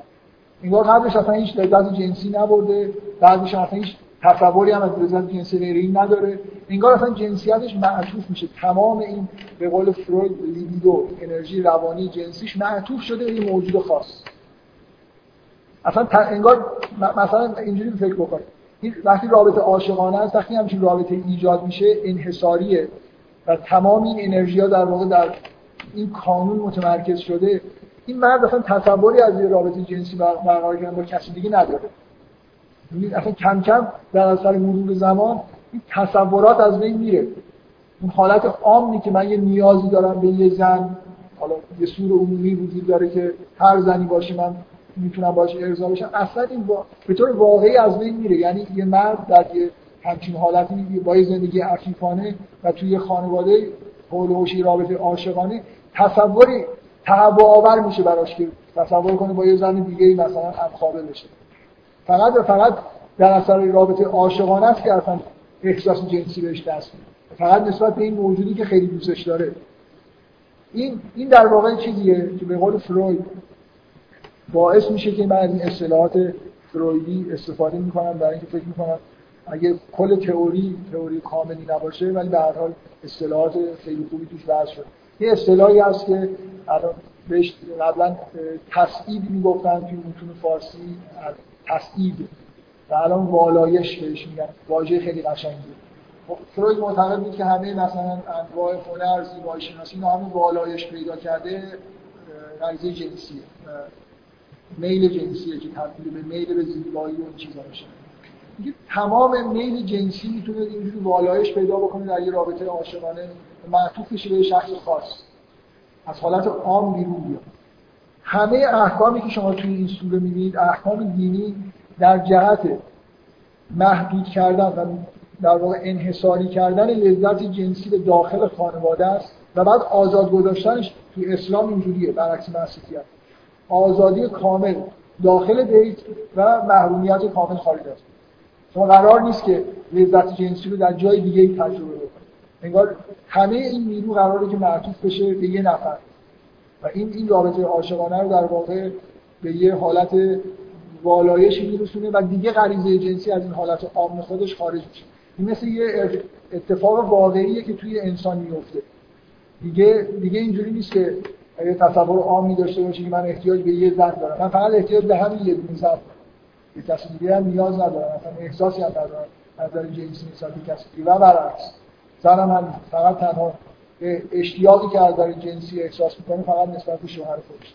این اون چیز ایدئالیه که به نظر می‌رسه این احکام دارن به سمتش میرن. منحصر کردن رابطه جسمانی رابطه جنسی داخل خانواده و بین دو نه بین. ببین همه احکام در جهت جمع کردن همه مظاهر جنسیت از توی جامعه است از بیرون بیت. هیچ جور رابطه مجاز نیست. حرف زدن در مورد مسائلی که جامعه فحشا داره ممنوعه. اشاعه فحشا کلا احکام اینجوری هم دیگه. هر چیزی که منجر به اشاعه فحشا بشه ممنوعه. و توصیه اینه که عوضش بعد از این احکام ممنوعیت ها گفته میشه یه امر وجود داره که نکاح انجام بدید ازدواج این چیزیه که در واقع مجازه و همه چیز باید معطوف به این قانون خانواده بشه و اینه که در واقع الان تمثیل میاد که همه اون چیزا اون نیروی جنسی در داخل این خانواده تبدیل میشه به یه چیز نگار. مثل اینکه توی اون مشکات در واقع مجموعه همه این قواعدیه که انگار ساخته شده محدودیت های شما یه شعله آتش رو محدود می‌کنید یه جوری در واقع دور برش چیزایی می‌ذارید تا تبدیل بشه به یه چیزی من می‌خوام تاکید بکنم روی تناسبی که این تمثیل داره با مفهوم والایش. اینکه شما یه رابطه جسمانی رو در نظر بگیرید که داره به اصطلاح چیز میشه به ستون بالای این چیزایی که من الان می‌خوام بهش اشاره بکنم جز معارف اصلی نیست. به یه چیز قدیمی قدیمی می‌خوام اشاره بکنم. اینکه در تمام مکاتب قدیمی قبل از اینکه این ساینس به وجود بیاد جهان مراتب وجود یه چیزای واضح و شناخته شده بود. اینکه مثلا جسمانیت داریم جسمانیتی که به اصطلاح به چهار قسمت مثلا در واقع تقسیم میشه که حالا جسمانیت به همین میشه اطلاق کرده. مثلا از حالت چیزی که بهش حالت جامد خاک شروع میشه بعد مثلا طبقه بالاش آب طبقه بالاش نمی‌دونم حواس بعد آتشه بعد به عالم مثال می‌رسیم که عالم نوره بعد می‌رسیم به عالم عقل و بعد مثلا در نوک این هرم مثلا خداوند خالق جهان وجود داره و همیشه توی تمام فرهنگ از یونان گرفته تا فرهنگ شرق این هرم یه جوری به رسمیت شناخته می‌شد وجود مراتب داشت. توی ساینسه که یه تصویر تخت از جهان همه چیز به یه معنایی میگن مثلا ماده است. هیچ تعریفی هم مثلا همون قدری که انگار همون قدری که میدان الکترومغناطیسی ماده است مثلا اجسام هم ویژگی مادی دارن هیچ وقت حرف از مراتب زده نمیشه. بالا و پایینی وجود نداره. همه چیز تخت بهش میشه. فرمول می‌نویسیم و خب یه روابطی هم در میاریم. روابط هم درستن. مثلا وجودی برای پیش ها خوب کار می‌کنن. ولی اصولا ساینس در جهت فهم فلسفی عالم دیگه نیست. نظر می‌رسه در همون مدل ریاضی دادن بیشتر در واقع داره فعالیت می‌کنه. کار نداریم. من به معرفتی خود قدیمتر دارم رجوع می‌کنم که الان خیلی باش سر و کار ندارم من می‌خوام این اینکه توی این تمثیل حرف از به این تمثیل خود دقت بکن یه درختی هست. یه درختی هست که خاک رو تبدیل به میوه‌ای می‌کنه که اون میوه روغن داره. اون روغن با هوا قاطی میشه. تبدیل به آتش میشه و بعد این آتش نور میده که جامد به مایع می‌رسیم بعد بخش هوا هست بعد آتش بعد نور. حرف نیست که ملا به من اشاره کردم که میگه که این تمثیل تمثیلی برای بیان کردن مراتب وجود. برای خاطر اینکه واقعا اینجا یه سیر وجودی می‌بینید. از یه چیز مثلا از جامد به یه چیز مثل به سوخت می‌رسید که مایع با هوا ترکیب میشه تبدیل به آتش میشه آتش تبدیل به نور میشه و این دقیقا اون سیر مراتب وجود رو داره طی می‌کنه. حالا به یه تفکر. بله؟ بله؟ آینه شیشه. شیشه اون دستگاه اون مجموعه چیزایی که در واقع محدودیتایی که گذاشته شده که این اتفاق بیفته. اون اتفاق طبیعی که داره میفته یه چیزی داره میسوزه و نور میده نورش در اثر مثلا این محدودیتایی شما از شیشه چه استفاده می‌کنید نور مثلا متمرکز میشه جلوی اینکه آتش پخش بشه رو می‌گیرید جلوی اینکه آتش مثلا خاموش بشه رو می‌گیرید شیشه خودش نمیسوزه. توی این نور دادن که نقشی بازی نمی‌کنه. بگم از داره یه جوری آتش رو حفظ می‌کنه و بعد نور رو پخش بنابراین توی این مراتب تصدیق شدن از حالت جامد به نور رسیدن نقشی نداره. موضوعی که عشق همچین کاری می‌کنه. یعنی شما از جسمانی ترین حالت نهایتا می‌رسید به یه چیزی که مثل نوره. حالا من می‌خوام به یه خیلی خلاصه به یه معرفت باستانی تر اشاره بکنم از هندیات و اون هفت چاکرایی که توی بدن قائل می شدن که از چاکرای پایین چاکرای خاک بعد چاکرایی که به آب مربوط میشه و همینجور میاد بالا تا به چاکرای هفتا می‌رسه. و هیچ چیزی نیست. واقعا من می‌خوام بگم شخصا اینو قبول دارم که عشق این کارو می‌کنه. به همون معنایی که هندیان میفهمیدن و چیزی که میفهمیدن در مورد بدن کاملا درسته اینکه این واقعا منبع انرژی از اون پایین به بالا منتقل میشه. یعنی اون حالتهای روانی که به انسان دست میده چیزی که در واقع هندیا خوب توصیفش کردن. الان یه تلاشایی کردن هندیا که این تئوری خودشون با فیزیولوژی مدل منطبق بکنن. و خیلی هم ناموفق نیستن. نمی‌خوام اگر هم ناموفق هم به نظر من به فیزیولوژی ایراد داره تئوری های هندیا درست درکی که از منابع انرژی بدن داشتن خیلی درکی درست. این چجوری منابع انرژی رو کشف می‌کردن؟ اینقدر ریاضت میکشیدن که به انرژی صفر می‌رسیدن. خاموش می‌شدن دیگه. اصلا هندیا دنبال خاموش شدن بودن. بعد وقتی شما خاموش میشید سیگنال کوچیک که از یه جا میاد می‌فهمید از کجا اومد دیگه. در مشاهداتی در مورد بدنشون داشتن.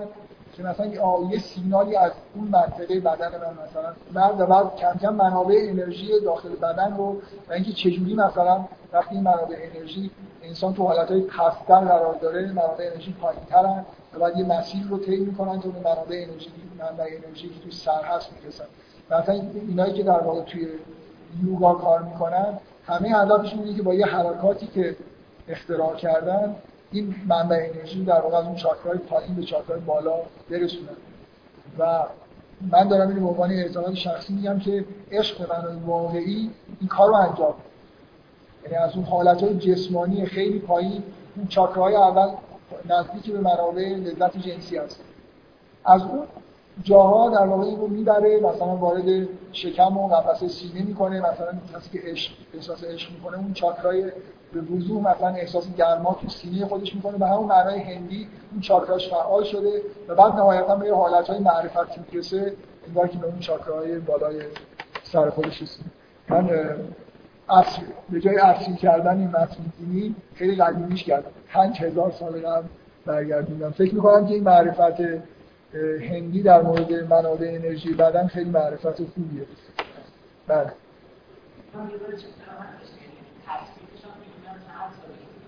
تصفیت آره. تمام تمام نکته ببینید شما شما همین که I can't get no satisfaction در لحظه ای که مثلا یه آدم میره و مثلا آموزش جنسی داره انجام میده یه احساس ارضایی ممکنه بکنه ولی هی قطع میشه. بعد به مواد مخدر رو میاره مواد مخدر. هیچ شوری نیست که تو این دنیا به غیر از شور عاشقانه و همین ترتیبی که در واقع اینجا داره یه شور عاشقانه محافظت شده دائمی نمیشه. آره. این که اصلا کلا با این مشکاتی که توی این سوره داره ساخته میشه این احکام و این نحوه استفاده از منبع به انرژی جنسی ما به یه حالتی می‌رسیم که اون نور و اون شعله آتش دائمی میشه. و این این آیه این عبارت عبارت قشنگیه که میگه که یکاد و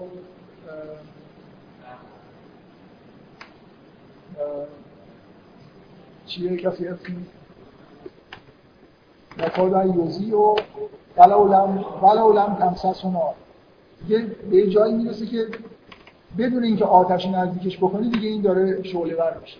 این حس اینکه این شور یه جوری حالت دائمی پیدا کرده. با کوچکترین چیزی انگار در حال انفجار در حالی که بقیه روش های تولید شور و اون نور مثلا معرفت روش هایی هستن که یه جوری هی قطع و بس میشن.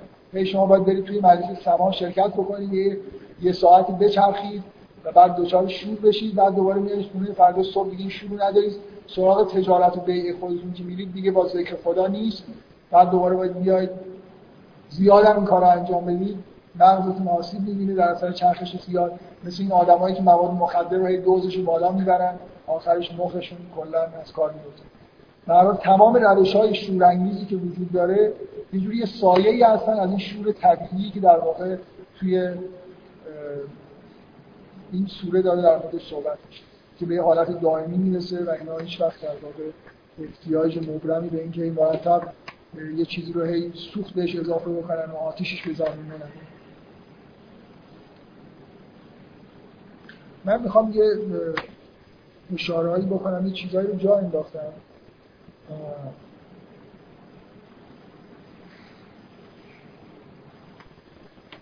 این چیزهایی که جا انداختن از چیزهایی که مونده یه تعدادش انتخاب بکنم. در موردش صحبت من اولا یه اشاره بکنم به اینکه شما مجموع حرفایی که من زدم شما تو فرهنگ عمومی اشاره بکنید. مثلا فکر در چیپ ترین در چیپ ترین کتابایی که در مورد عشق و این صحبت می‌کنن همیشه یه جمله اینجوری می‌بینید که عشق به زندگی معنی ساده تر از این نمیشه بیان کرد که یه جوری عشق معنی داره یه چیز معنی داره بنابراین همین حرفایی که می‌خوام بزنم می‌خوام خیلی طبیعی و عادیه. اینکه شما حتی روابط جسمانیتون هم معنی داره غذا خوردن توی خانواده معنی داره. وقتی که یه زنی مثلا فرض غذا رو مرد میره کار می‌کنه برمیگرده زنی غذا رو آماده کرده جلوش می‌ذاره اونم یه حاله از عواطف و عاشقانه بودن توی غذا خوردن هم هست. مثلا توی خانواده هر جور فعالیت جسمانی معنی داره. کل زندگی کار کردن مرد. این مردای بیمار مرد که فاقد عشق و خانواده درست حسابی هستن مثلا یکی از بیماریاشون میگه غرق توی کار میشه. یادشون میده اصلا برای چی دارن میرن سر کار. پیشرفت شغلی می‌خوام بکنن که چی بشه؟ مثلا موفقیت بشه درد می‌خوره. این مرد یه مرد به طور طبیعی باید هدفش از کار کردن این باشه که مثلا یه پولی در بیاره بعد مثلا خانواده خودش خانواده ای داره خرجی در داره می‌کشه زندگی بکنن و انگار از خونه بیرون میاد که یه کارایی بکنه که برگرده. در حالی که خیلی از مردم اینجوریان که اصلا از خونه بیرون خونه که هستن منتظرن صبح بشه که برن سر کار باز پیشرفت کنن خود اون کار براشون چیز میشه. یه جوری وقت برای خانواده خودشون ندارن. خیلی چیز الان واقعا یه جوری اکثریت پیدا کردن. زنا اینجوری الان. زنا حوصله خانواده خودشون ندارن بچه رو می‌ذارن تو مهد کودک نیست کنن این که برن به کارشون برسن. وقتی که الان خیلی شایع وقتی یه زن باردار میشه دچار افسردگی میشه برای اینکه از نظر شغلی عقب میفته درس نمی‌تونه بخونه. مردم یادشون میره که اصلا کلا اصل زندگی چیه. غرق میشن توی شغل خودشون یاد فکر می‌کنم هیچ کسی نیست که باز چیزترین چیزایی که توی فرهنگ در مورد احساس عاشقانه میگن این که به آدم یه احساس شناوری سبکی مثلا پرواز آن در شاعر شعرهای خیلی دیگه مثلا سطح پایین حالا سطح بالاش اینه که همین احساسات رو خیلی قشنگ بیان قشنگتر بیان می‌کنه. معمولا توی این اشعار رو به اصطلاح بند تنبانی این خواننده های کوچه بازاری هم می‌کنن شما همچین اصطلاحاتی میشن اینکه من قبلا شناوری رو با تسبیح یه بار توضیح دادم که از نظر واژه اصلا یکی یعنی توی تسبیح حالت شناوری هست. شما این حس سبکی و آزادی که توی رابطه عاشقانه وجود داره. بلا فاصله این توصیفاتی که در مورد خانواده و تمثیل هست خاص می‌خوره به یه تصویری از پرنده هایی که دارن پرواز می‌کنن بدون اینکه بال بزنن. در آسمان شناورن. یه جوری مناسبت داره با این تصویری که از یه رابطه خوب خانوادگی داره ارائه میشه. کلا بلا فاصله شما بعد از این تمثیل میاد حرف از تصویر زده میشه که اینا تصویر خدا رو میگن تصویر مفهوم شناوری توش هست به اضافه اینکه بعد از این مدت تصویر تصویر همه این موجودات از جمله پرنده هایی که دارن به اصطلاح بدون بال دارن پرواز می‌کنن. هیچ یه آدمی که خود ذوق ادبی داشته باشه نمی‌تونه. اینو نفهمه که این به قبل خودش یه رفت تصویر یه مکمل اون چیزی که در قبل خب من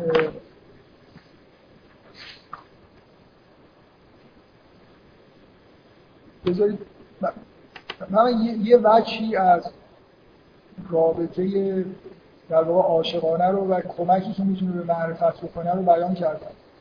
اینکه در واقع به طور واقعی با یه رابطه انحصاری عاشقانه انسان می‌تونه این انرژی شور عاشقانه خودش رو بالایش بده و تبدیل به یه چیزی بکنه که در واقع یه حالتی بکنه که متناسب با معرفت. و این سوره به شدت با این تصور از خانواده و رابطه عاشقانه سازگاره برای خاطر اینکه همه احکامی که تو این سوره هست به نوعی در جهت منحصر کردن روابط عاشقانه به داخل خانواده است. مثل اینکه همه این انرژی رو داره یه جایی متمرکز و اون تمثیل با والایش کاملا در یه جهت. یه چیزی رو در واقع داره میگه که به تمثیل به طور کامل داره این مراحل وجودی رو که در واقع از یه چیز جامد به, به نور می‌رسیم رو بیان. پس پس یه, یه تئوری سازگار با مفاهیم داخل این متن فعلا پیدا کردیم. این معنیش این نیست که فقط متن اینو داره بیان می‌کنه.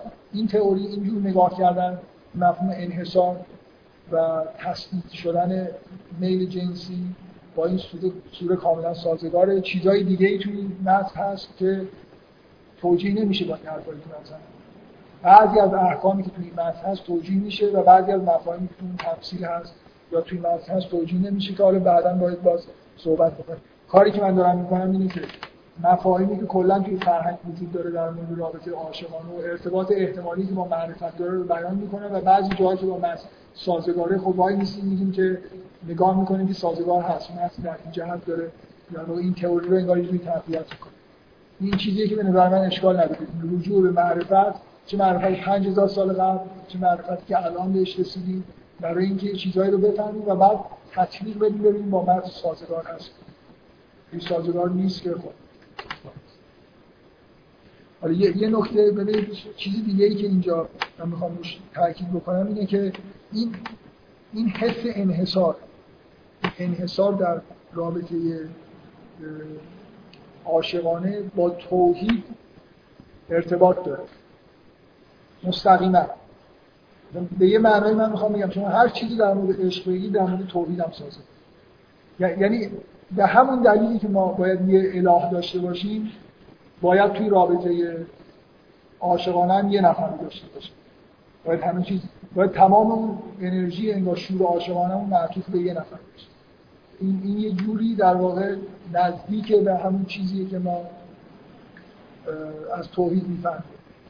شباهت زیادی در واقع بین این احساس های عاشقانه با احساس توحیدی وجود داره. اون حس وحدتی که در درک توحید وجود داره اینجا هم هست. بنابراین این یه حالت در واقع ظاهر شدن مفاهیم توحیدی توی یه بستر کاملا جسمانی. یعنی به جسمانیت هم می‌رسه اگه این رابطه درست. این انحصارها بستن همه راه ها متمرکز کردنش توی بیت اینا در جهت مستقیما با خود مفهوم توحید هم در واقع ارتباط داره. در واقع یه جوری مثل این که یه انسانی که یه انسانی که پراکنده می‌کنه این شور عاشقانه رو و جاهای مختلف به کار می‌بره یه جوری انگار داره از توحید دور میشه. اینکه این حرف معتبریه که به نوعی معشوق یه دریچه میشه که شما خدا رو بدونید. مثل, مثل اینکه توی رابطه عاشقانه اصلا آدم به طور طبیعی به یه, به یه معرفتی از خداوندم می‌رسه. مثل اینکه مثل اینکه شما یه زیبایی رو در یه معشوق می‌بینید و این رو در واقع یه جوری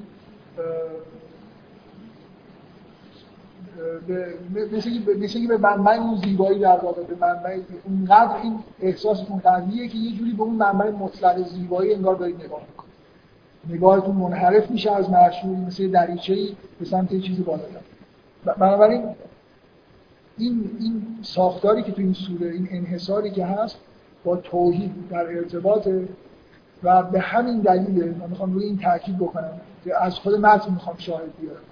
اینکه در اول این سوره وقتی که حرف از جرم زنا هست بلا فاصله یه آیه عجیبی میاد که از زانیت الله ینکه ها الا زان او مشرک. زان در کنار مشرک قرار می‌گیره. اصلا انگار که زنا کردن با شرک یه جوری داره توی آدم وقتی این آیه رو می‌خونه چه چیزی می‌فهمه؟ چه چیزی تو ذهنش دست میشه؟ که انگار چند تا معشوق داشتن با چند تا اله داشتن با شرک یه جوری با هم دیگه اینجا تلفیق شده بود. که آدمی که زناکاره مثل آدم مشرک با اینا نباید ازدواج میگه و حر ازدواج کردن مؤمنین حق ندارن که با اینا ازدواج به اضافه این که من می‌خوام برای اینکه مفهوم ایمان و شرک و اینا چقدر با این مفاهیم منحصر شدن این شور عاشقانه و جنسیت به کانون خانواده ارتباط داره. شما اگه صادقانه اظهار نظر بخواید بکنید بکنید که ازتون بپرسید برای شما حتما این تعجب آوره که در سوره مثلا مؤمنون در اوصاف مؤمنین وقتی که میگه الذین هم فی صلاتهم خاشعون دو سه تا آیه پایینتر میگه که الذین هم لفروجهم لحافظون الا علی ازواجهم. این که حرف از چیزی کاملا جنسی میشه. انگار جزش یعنی مؤمنی وجود نداره که اینجوری نباشه. که جنسیت خودش معطوف به یه منحصر نکرده باشه. یعنی اصلا محاله که یه نفر آدمی که زناکار مؤمن باشه. اینجوری به نظر میاد شرط لازمه توصیف ایمان جز شرطای لازمش اینه که اینا آدمایی هستن که وقتی از فروج صحبت میشون جسمانی ترین بخش این به اصطلاح درخت جنسیت. که این رو فقط انگار در واقع معطوف به یه در یه مجرای منحصری که قواعدی دارن انگار به چیزی معطوف می‌کنن. اینجوری نیست که آزادی جنسی با ایمان سازگار نیست. شما اینو در آره. و اینقدر مهمه که در کنار الذین هم فی صلاتهم خاشعون یه همچین چیزی هم میاد. یعنی آخرم نیست. در اوصافیه که بعدش هم باز اوصاف ظاهرا خیلی معنوی تر از این داره اینکه ایمان با انحصار رابطه عاشقانه در کنار همدیگه میاد و شرک با زنا کنار همدیگه توی قرآن میاد و توی همین سوره باز در کنار اون احکامی که از رمز بر صحبت می‌کنه از این صحبت می‌کنه که از حفظ به اصطلاح فروج صحبت می‌کنه برای هم مرد و هم زن. اینا, اینا در واقع نشانه هایی توی این متن که شما این انحصاری که در واقع به وجود میاد توی این رابطه عاشقانه این رو با توحید و خلافش رو آزادی مثلا جنسی دادن رو با شرک ذهن خودتون تلقیق بکنید. من در مورد این موضوع می‌تونم در آینده خود بیشتر صحبت کنم. برای من یه یه یه تئوری در مورد اینکه چجوری ممکنه رابطه عاشقانه به معرفت منجر گفتم و نشون دادم فکر می‌کنم نشون دادم که توی این متن اشاره به این چیزی هست. متن در خدمت اینکه یه همچین چیزی رو تایید بکنه می‌تونه قرار بده اگه کسی سوال داره که بپرسه اگر نه که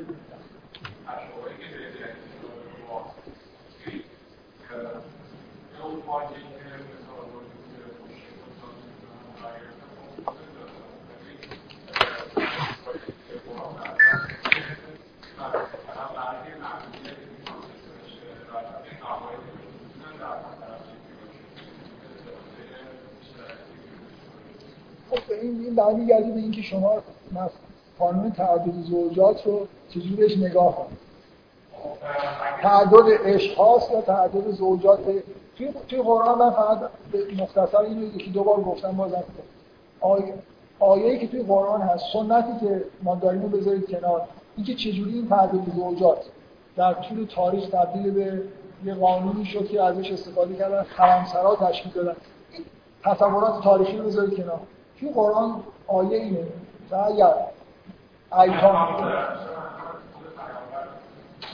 پیامبر که اصلا با بقیه مردم فرق می‌کنه و یه احکام خاصی داره. من بعید نیست شاید در توی همین در مورد موضوع صحبت اصلا کلا کلا موضوع پیامبر که حکم جداگانه داره بذارید کنار.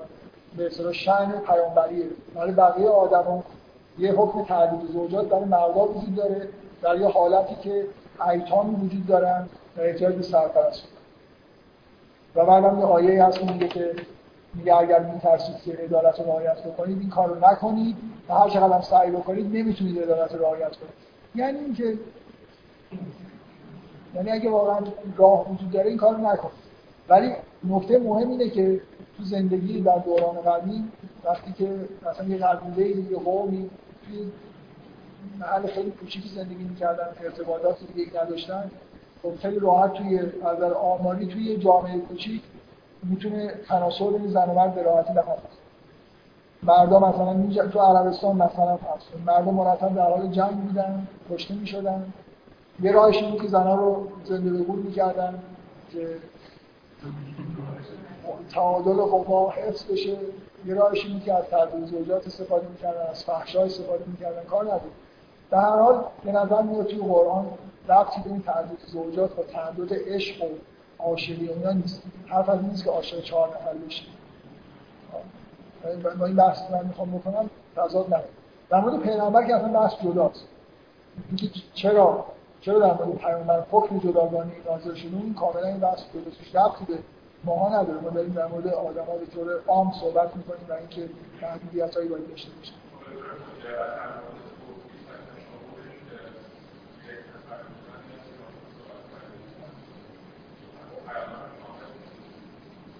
ولی من در مورد پیام بگن ممکنه در اون مورد صحبت موضوع چیزی من من حرفی که زدم هنوز معتبر اینکه تو اینکه در واقع منحصر کردن عشق با منحصر کردن عبادت یه جوری با هم ارتباط یه تشابهاتی هست و اینو تو متن می‌بینی.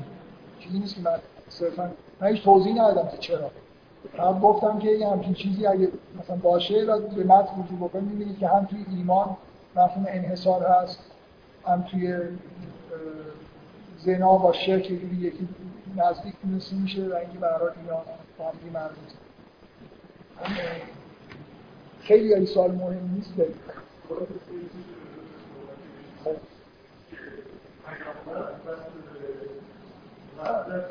آره اصلا پیامبر پیامبر اینجا با این مسئله توحید اینا به معنایی که ما می‌خوایم بگیم اصلا این آدمی در اون سطح اصولا واضحه که به این چیزا ربطی بهش نداره اینکه اینکه اصلا ما که ما یه جوری می‌خوایم از روابط عاشقانه استفاده بکنیم تا به یه چیزی برسیم.